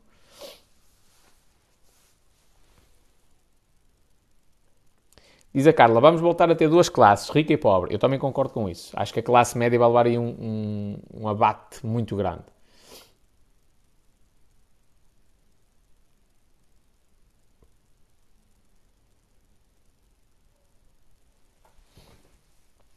Qual a tua opinião sobre os prémios nas empresas? Para todos, só para chefes, só para administradores? Não, opá, não, não podemos ser assim tão. tão. tão. Uh, castradores, estás a ver? Tipo, depende de empresa para empresa, de atividade para atividade. Há atividades que a pessoa que está. Uh, oh, ainda no outro dia estive a falar com, com um empresário e ele estava a dizer: opá, na minha empresa não há hora para para lanche, nem, nem de manhã nem de tarde. Pai, o pessoal está à vontade. E ele diz: Olha, à vontade não é à vontadinha, mas o pessoal está à vontade. Então, as, o, o, funcionário que eu lá tenho, a máquina é que faz tudo. É uma máquina gigantesca que produz as coisas. O funcionário põe a máquina a trabalhar e pode parar para comer à vontade. E em vez de, de parar 5 ou 10 minutos, tipo dá o toque e ele para 5 ou 10 minutos, pode estar meia hora, uma hora, na boa. A máquina está a funcionar, ele está a fazer o trabalho dele e consegue comer. É, portanto, isto, isto, depende de situação para situação. Ah, pá, há, há, trabalhos mais básicos, e prémios para todo, depende, man. Um bom gestor de uma empresa tem de ganhar muito. Não há cá, ei, mas é injusto, o gajo ganha prémios de 300 mil euros e a, o pessoal da produção não ganha nada. Pois é, mas o pessoal da produção tu repões uh, do dia para a noite. Tiras 300 pessoas, metes outras 300, porque aquilo é estar lá a carregar num botão. Um grande gestor faz a diferença entre a empresa estar na falência ou a empresa uh, uh, faturar milhões por ano. Portanto, é justo que o gajo ganhe um prémio de 300 mil euros. Estás a ver? Mensal.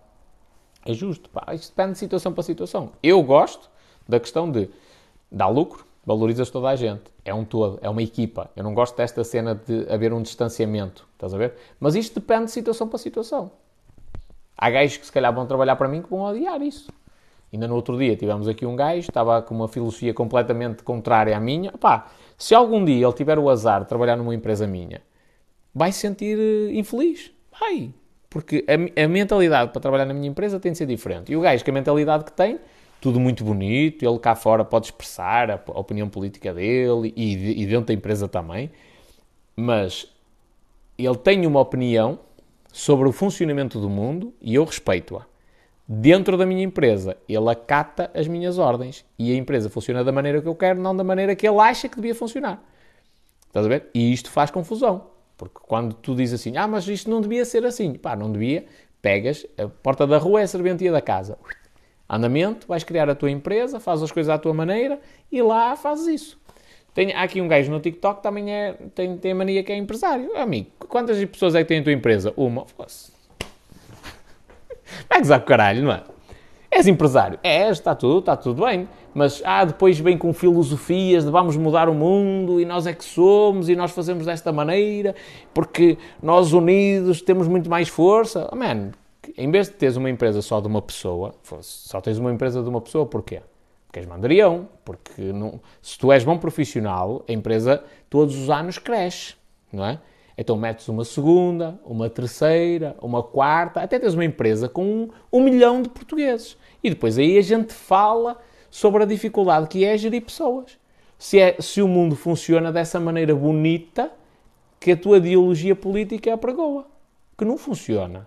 Por muito que eu queira. Meus amigos, eu sou um gajo assim contundente nestas cenas, mas sou um gajo porreiraço. Sou mesmo um gajo porreiraço. Há cenas que se eu vos contar, se calhar no futuro hei de vos contar, agora neste não é a altura mais indicada. Há cenas que se eu vos contar de pessoal que faz comigo, que nem são meus funcionários, são prestadores de serviços, não é? Mas fazem parte da minha equipa, que podes dizer assim, foda-se espanhol, eu não aceitava que me fizessem isso. Isso é uma falta de respeito contigo. É, eu também acho que sim. Mas eu dou o benefício da dúvida e tento sempre melhorar eh, as condições para as outras pessoas e pôr tudo disponível para que ninguém se sinta lesado, estás a ver? Tipo, e não, não, eu não esteja a ser exigente demais. Uh, mas mesmo assim, às vezes não adianta e as pessoas não têm esse respeito. É? Portanto, é, aqui a questão de, de, atribuição de prémios tem a ver com isso. Opá, eu vou, vou, vou uh, recompensar alguém que está a fazer, tipo, que ainda está a puxar o barco para trás. Imagina, a empresa toda, toda, toda, toda, toda, toda, está a andar toda para a frente toda. E há ali um gajo ou dois que estão a, a, que estão a fazer o trabalho deles, mal feito, estão-nos a fazer perder tempo e ainda por cima estão a puxar para trás as coisas. Faz sentido eu estar a, a recompensá-los? Não. Amigo, o ideal é despedi-los. Não, se não houver essa possibilidade, pá, eles não podem ser recompensados. Não podem. Até porque eh, a ideia é mesmo esta: é eles se sentirem, opá, não me dão o devido valor, eu vou sair daqui. Ou, pá, andamento. Não é? Porque isto é tudo muito bonito, de ah, vamos tentar da melhor forma, em teoria. Na prática a coisa não funciona assim. As pessoas quando cismam em alguma coisa, cismam e fazem mal. As coisas fazem mesmo mal de propósito.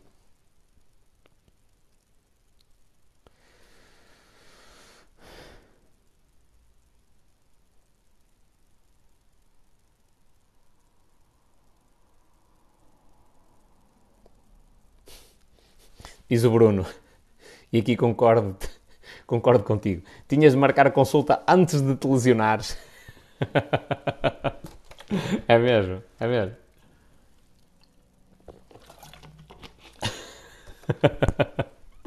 que top. Que, que comentário altamente.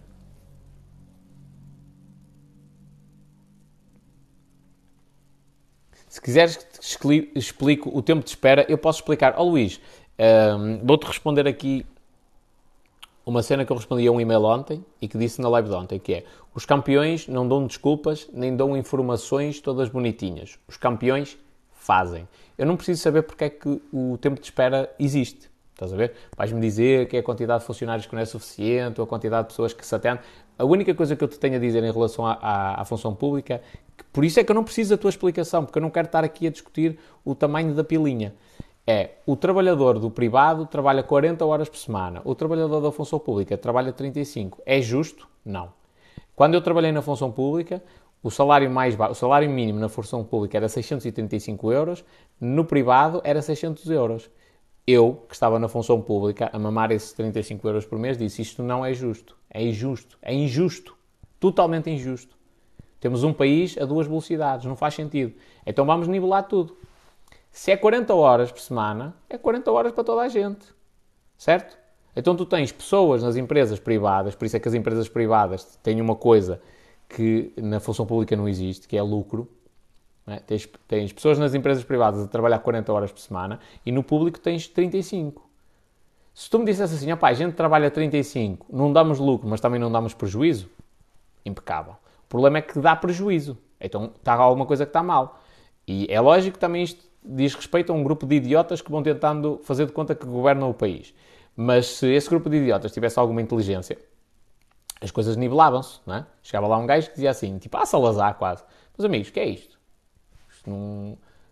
Está a demorar, ok, trabalha-se 40 horas, muda-se a lei, o funcionário público, em vez de trabalhar 35, passa a trabalhar 40, é, porque qual é a lógica, de... atenção, eu não quero saber dos teus direitos adquiridos, qual é a lógica do funcionário público? Servir a população. Então, o hospital serve para quê? Para servir a população. Ah, mas faltam profissionais. Não, não vamos contratar. Antes de contratar, imagina, todos os profissionais na área da saúde, de norte a sul do país, terem um aumento de 5 horas de trabalho, não é? E, e, e, e, eu também concordo que vos paguem as horas todas direitinhas e isso, concordo com isso. Não, não estou a dizer que se tenha de anular os vossos direitos. Mas todos os trabalhadores na área da saúde aumenta 5 horas, 5 horas de trabalho semanais de norte a sul do país. Olha a quantidade de pessoas é que se ia conseguir dar resposta, só com este aumento de 5 horas. E depois, se não for suficiente essas 5 horas, aí sim avança-se para a contratação de mais pessoas. Isto é, é, que é olhar pelos interesses do cidadão, isto é que é olhar pelos interesses do país. Não há cá essas. Eu, eu não tinha problema nenhum. Eu vou, até te vou dar, vou dar um exemplo diferente. Eu não quero trabalhar como nadador Salvador, mais. Agora estou na parte estratégica, ok? não, não quero ir para a parte operacional de Nadador Salvador.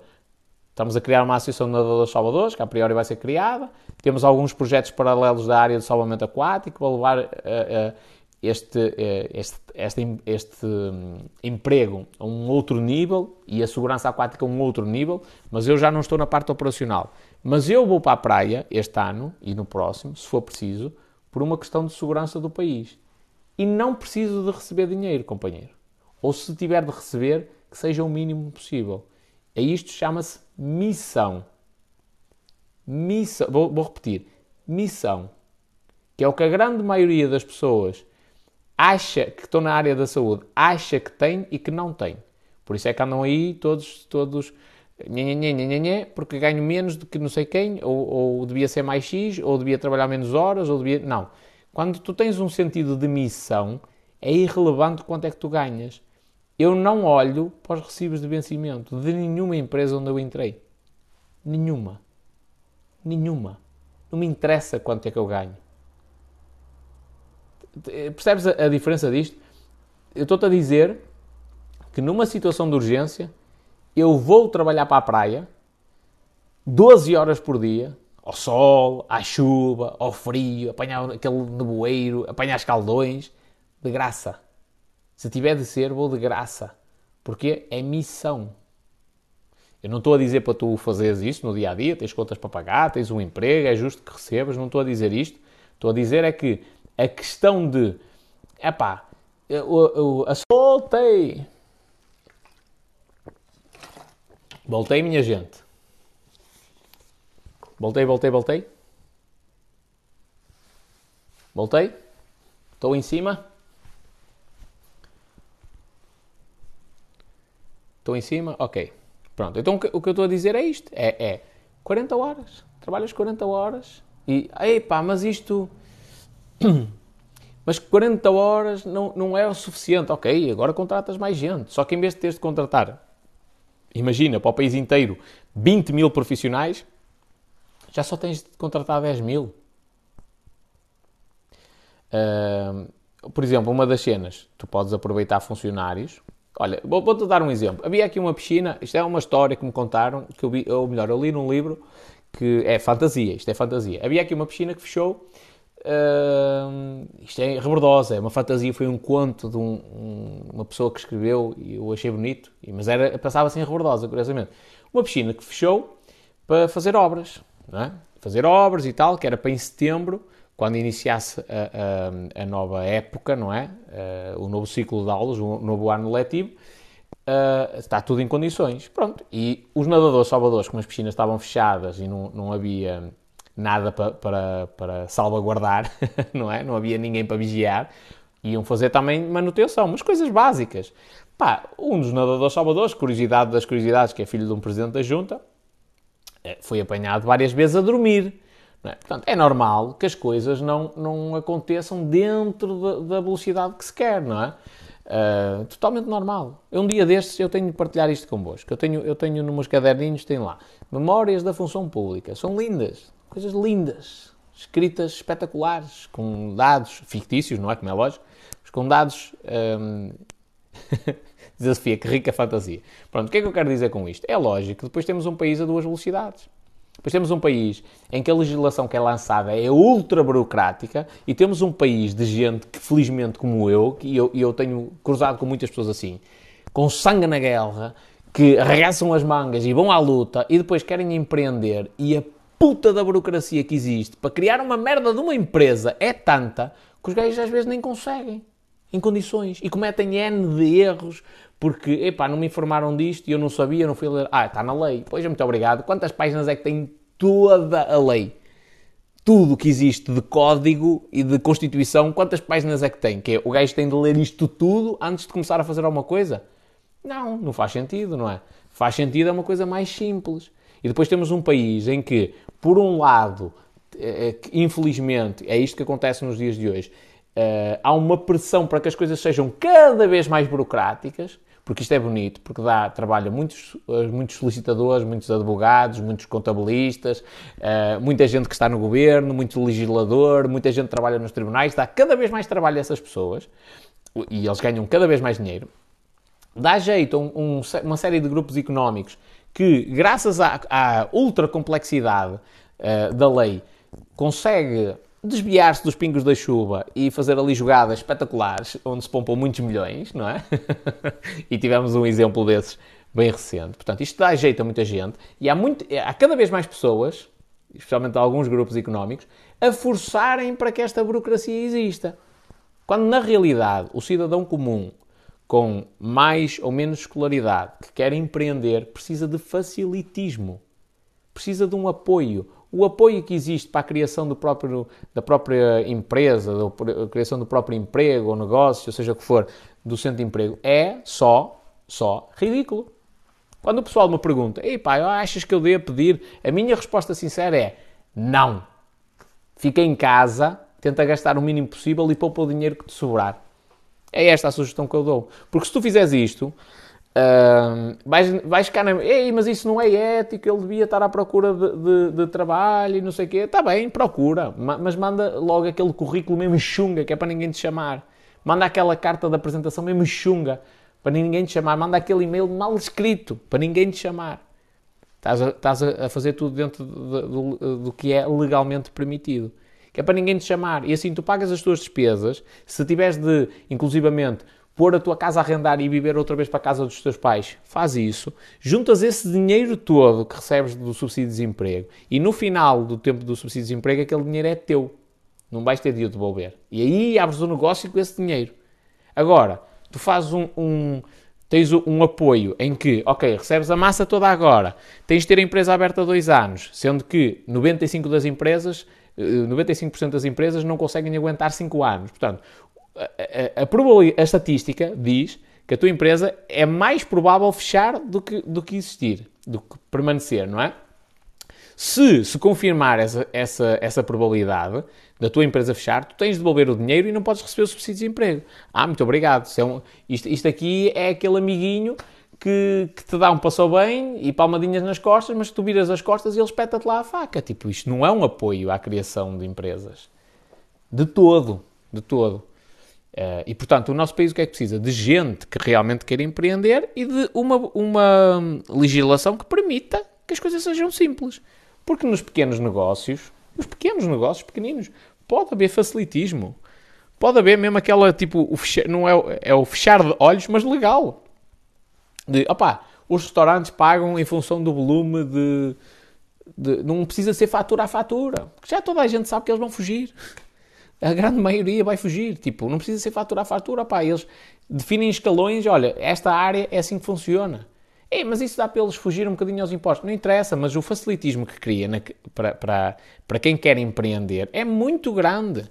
Então, um empreendedor, ainda, ainda no outro dia, estive a falar com um empresário, ele, eu às vezes ando a tratar de merdas tipo, andar à procura de uma lâmpada, porque tenho de ser eu para ir fazer isto, mais não sei o quê, e dar as faturas. Eu tenho de tratar disto com a contabilista porque é uma questão que agora mudou a lei, ou na nossa área agora é esta, esta, esta, esta cena nova. Ou como o Henrique disse no outro dia, não sei se ele ainda está aí, pá, foi chamada a atenção porque ele tinha lá uma placa dizer saída, mas aquilo tem de ser retroiluminado e aquilo, aquela placa já tinha anos e não tinha, e levou um aviso tem de haver um, eu não estou a dizer que não faça sentido existirem essas coisas, mas tem de haver facilitismo, tem de, as coisas têm de ser práticas, que é por isso que um empreendedor não funciona dentro da função pública.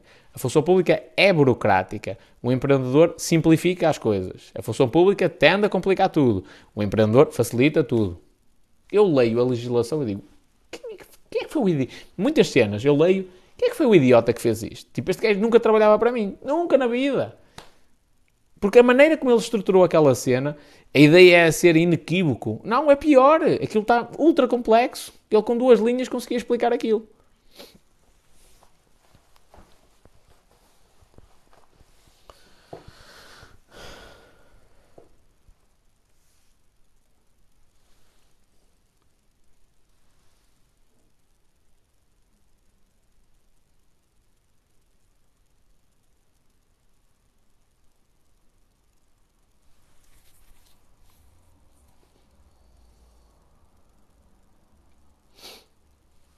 Diz aqui o Pedro Mendonça a gozar com o B. Ó oh Pedro, é mesmo assim, aqui no Norte é B de burro mesmo. E já agora, uh, vou-te dar uma sugestão, companheiro, já que gostas tanto de língua, uh, aqui o Pedrinho, fazer amizades, Free Palestine. Uh, estuda um bocadinho sobre a língua portuguesa, porque ela é muito bonita. E quanto mais estudares sobre a língua portuguesa, mais vais perceber que a minha maneira de falar, além de ser autêntica e genuína, uh, está mais próxima à origem da nossa língua do que a tua. Portanto, provavelmente tu és mais marroquino do que eu. é para a Palestina, mano. Andamento.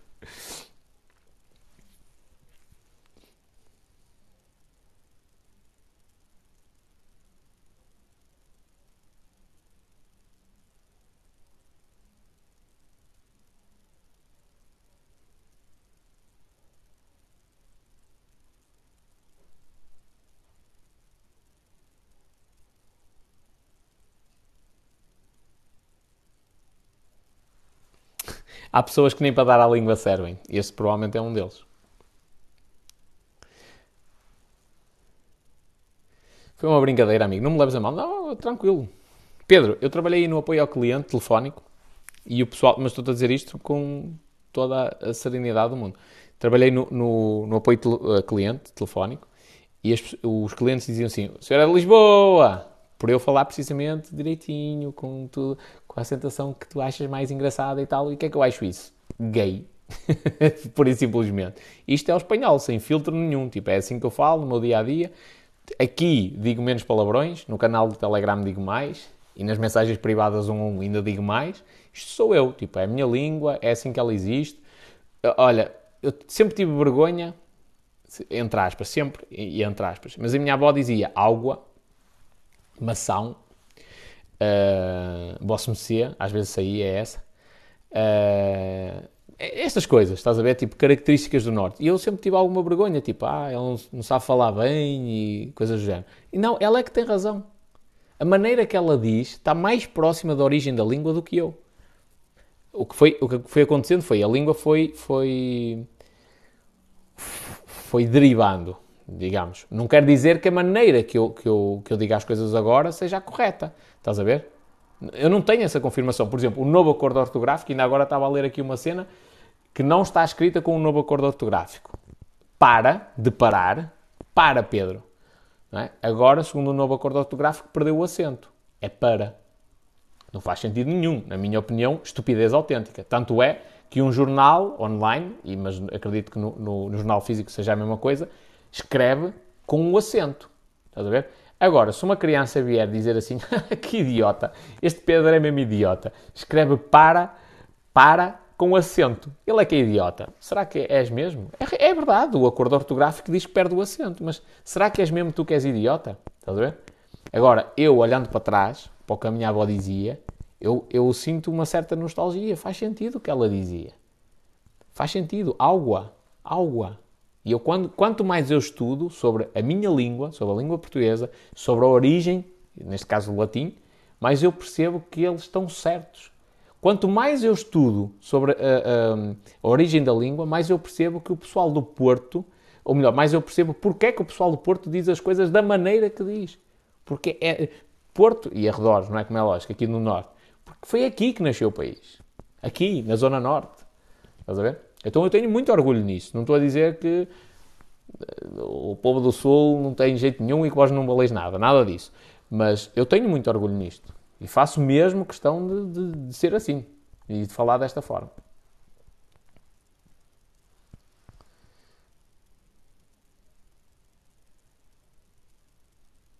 Aqui no Instagram está-se muito bem, estou a gostar. Gaiolices.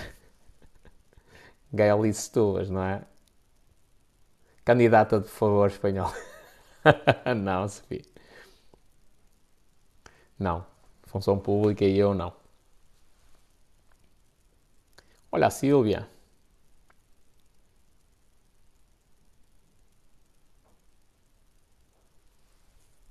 Já agora, espanhol. Olá, espanhol. Oh, já agora. Olá, espanhol. Estás bem, meu filho? Sempre como aço. Não que... Nem queiram ouvir a minha pronúncia.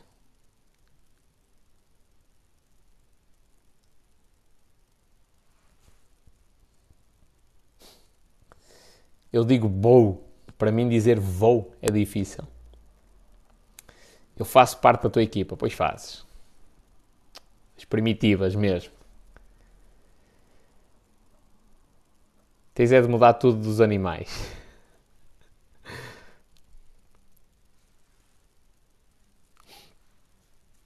Olá, Rui.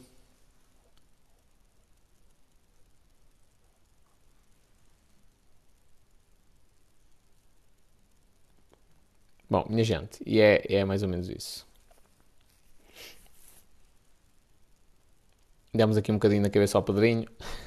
Estou a brincar com ele.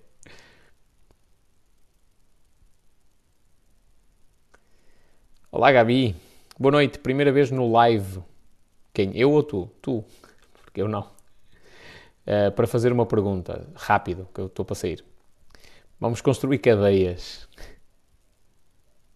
Olha, ó oh, oh, oh, oh, Sofia, tenho, tenho uma cena para gravar um vídeo para o TikTok e, e, outras plataformas que tu vais gostar, que é sobre o Conselho de Paredes, que é aqui em Rebordosa, o, o pessoal aqui da minha zona mete comida e água aos animais de rua. Temos muitos, tipo, que andam por aqui. Que curiosamente ninguém chama o canil, porquê? Porque reza a lenda que aqui no canil, agora é proibido o abate de animais nos canis municipais, mas reza a lenda e que tu chamas, chamas o canil, eles vêm, recolhem o animal, não é? Uh, nem sempre nas melhores condições e qualquer coisa que o animal tenha é, dá motivo para abate. Epá, ele tem uma orelha torta, pumba. Tem uma unha encravada, pumba. Ai, pode ser doença. Uh, siga. Um, Pronto, então as pessoas não, evitam isso, não é? Dão comida e água aos animais de rua. Uh, e isto é o que o povo de Rebordosa faz com o seu próprio dinheiro. O que é que o município de Paredes faz? Faz uma revista a mostrar as obras. Que está aqui.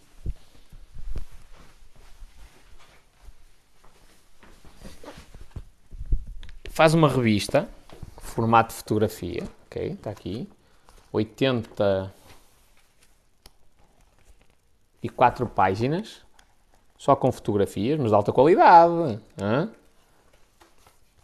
Fotografias das obras que se fez, sem conteúdo nenhum, sem informação nenhuma ao município, de relevante pelo menos. Tem letras, mas é, é para os velhinhos só perceberem que isto diz qualquer coisa. Com fotografias. É assim que se gasta o dinheiro no município de Paredes. O que eu acho degradante. Aliás, vão começar agora as eleições, o, a, campanha eleitoral, e eu já, já, já decidi uh, em quem é que eu não vou votar. Não sei em quem é que eu vou votar, mas não, já sei quem, em quem é que eu não vou votar. Portanto, o meu slogan para as próximas uh, eleições é qualquer merda menos PS. Qualquer merda. Podeis votar num banco qualquer, sem ofensa aos bancos. Uh, aliás, por mim, até, até substituía uh, N de vereadores, se calhar até a totalidade e o Presidente da Câmara, por meia dúzia de burros. Mesmo animais irracionais, tipo, punha-se lá a palhinha e deixava-se estar lá a estar. Porque eu acho que, pelo menos, não ia fazer tanta asneira. E, e era bom. Acho que era, era era, era, interessante. Portanto, eu, eu isto, aqui vou de encontro à Sofia, tipo, eu acho ridículo se gastar dinheiro numa cena destas quando há animais de rua abandonados uh, aqui, na minha zona.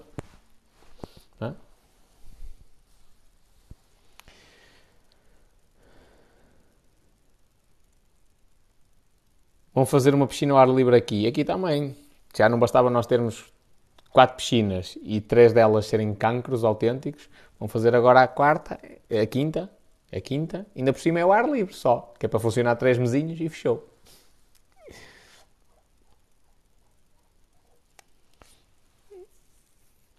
Pelo menos ficava mais barata, a palha é barata.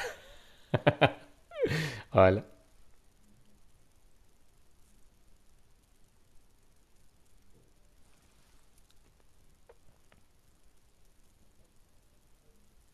O papel parece de excelente qualidade. É, é, é grosso mesmo. É papel, pá, tipo fotografia. Não é bem fotografia, que de fotografia é, é mais brilhante. Mas isto tem uma qualidade muito grande. Então, um dia, eu, isto está guardado, isto estava, estava para ir para o lixo, eu fui lá buscar, fui lá buscar, até para mostrar a um gajo da gráfica, olha, dá-me um orçamento para fazer isto, para eu saber quanto é que isto custa. Uma revista destas, pá, eu aposto tem de ficar acima de 2,5 euros, e meio, 3 euros. Aposto. Para a Câmara. Ok, não estou a dizer preço-custo. Para a Câmara. É ridículo. É o, é o, nosso dinheiro. Tipo, há gente a passar fome. Não sei se o pessoal tem esta noção. Eu estou a falar dos animais, também é uma coisa que me toca. Mas há gente a passar fome aqui, no meu conselho. Okay? Há gente a passar fome para alguém andar a gastar dinheiro nestas merdas. Olha, olha que, que cena, ó, paredes é obra. E vamos mostrar, e vamos fazer aqui uma, uma revista com imagens. Aqui o homem, todo bonitinho, não é? Aparecer uma, aparecer um, um, uma comunicação oficial sem a, sem a imagem do presidente da Câmara é mau, não é? Como é que o homem vai ganhar eleições outra vez? E é da minha terra, ainda por cima. Não é? Olha, olha que lindas. Olha, só fotografias. Isto, foi, isto é assim, os velhinhos não puderam, por causa da cena do Covid, não puderam ir às excursões a Fátima, não sei o quê, pagas pela Câmara. Uh, então tem de se trazer as excursões até aos velhinhos. Olha, vamos fazer as excursões ao que se passou aqui na Terra. Olha, olha que útil que isto é, não é? Gasta-se dinheiro em manuais escolares, o Estado paga manuais escolares gratuitos e depois gasta-se dinheiro em, em revistas das, das, das obras que se fez. A minha pergunta é assim: isto agora a parte de educação de cidadãos, que é o que é que leva alguém a pensar assim? Ei, espera aí, vamos fazer uma revista que tem fotografias de obras. Mas que? Vamos vender a pessoas que são amantes da construção civil? Pessoas que adoram o imobiliário? Não, vamos distribuí-la gratuitamente pelo cidadão nacional. Porquê? Qual é o interesse disto? Isto é a campanha eleitoral, não é? Mas só que está a ser feita com o dinheiro dos contribuintes diretamente, disfarçada. Ah, está aqui uma comunicação oficial. Curiosamente, em março de 2021. Muitos municípios têm isso. Vergonhoso. Quanto mais tiverem, mais vergonha é.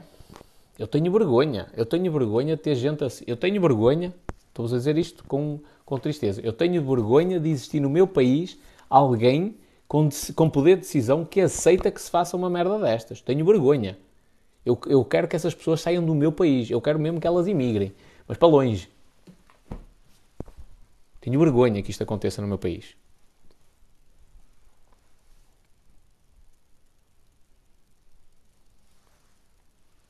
Mostrar obras feitas para quem não sai de casa e não se apercebem das obras feitas. Mas qual é a lógica disso? É só ganhar eleições. Portanto, isto é uma coisa egocêntrica.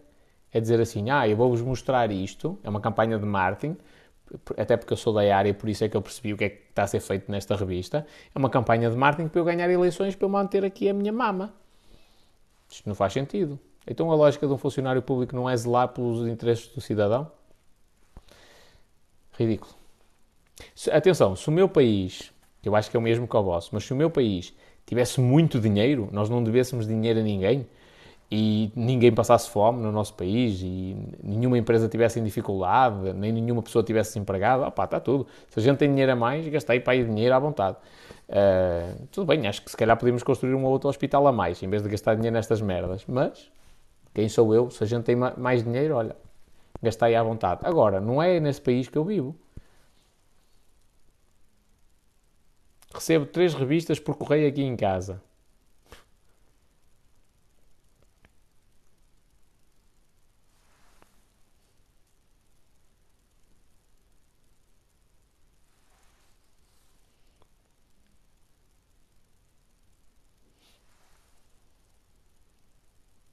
Isso não é, não é a minha cena.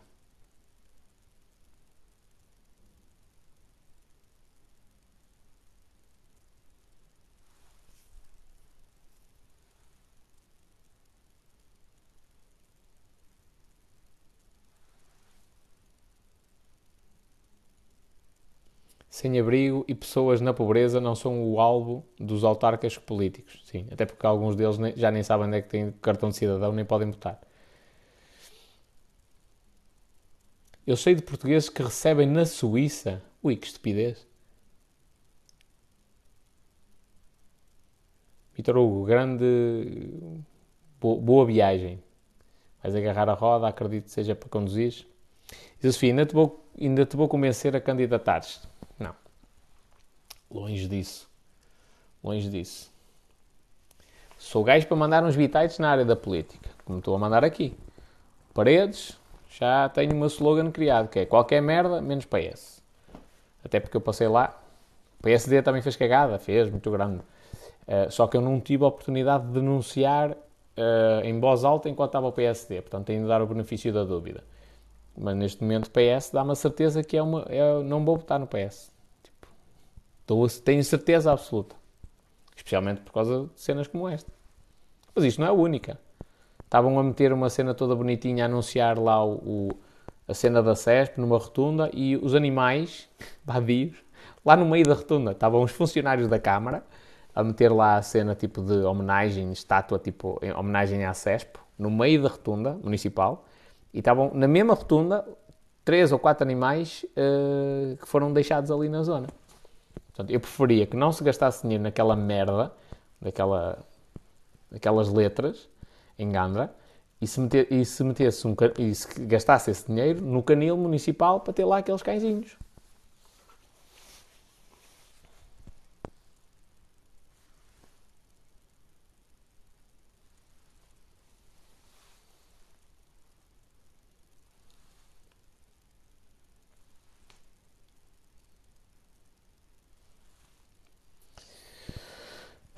Gente, estou extremamente cansado devia ter saído às 11h30. Ok? E já estou a ficar afónico mesmo. Portanto, vamos lá, vida. Pode ser? Amanhã há mais. E não esquecer de marcar território. E não é mijar aí nos cantos, mas é. Uh, mas é marcar território no, no, no, dia a dia, em todas as reuniões a que se, a que se vá. Diz a Sofia: dá para, uh, Dá para candidatar em dose dupla? Não sei. Candidatas tu também. Também, também tinhas um feitio para isso. Vamos os dois dormir, não é? Vamos lá, Sofia. Vamos embora.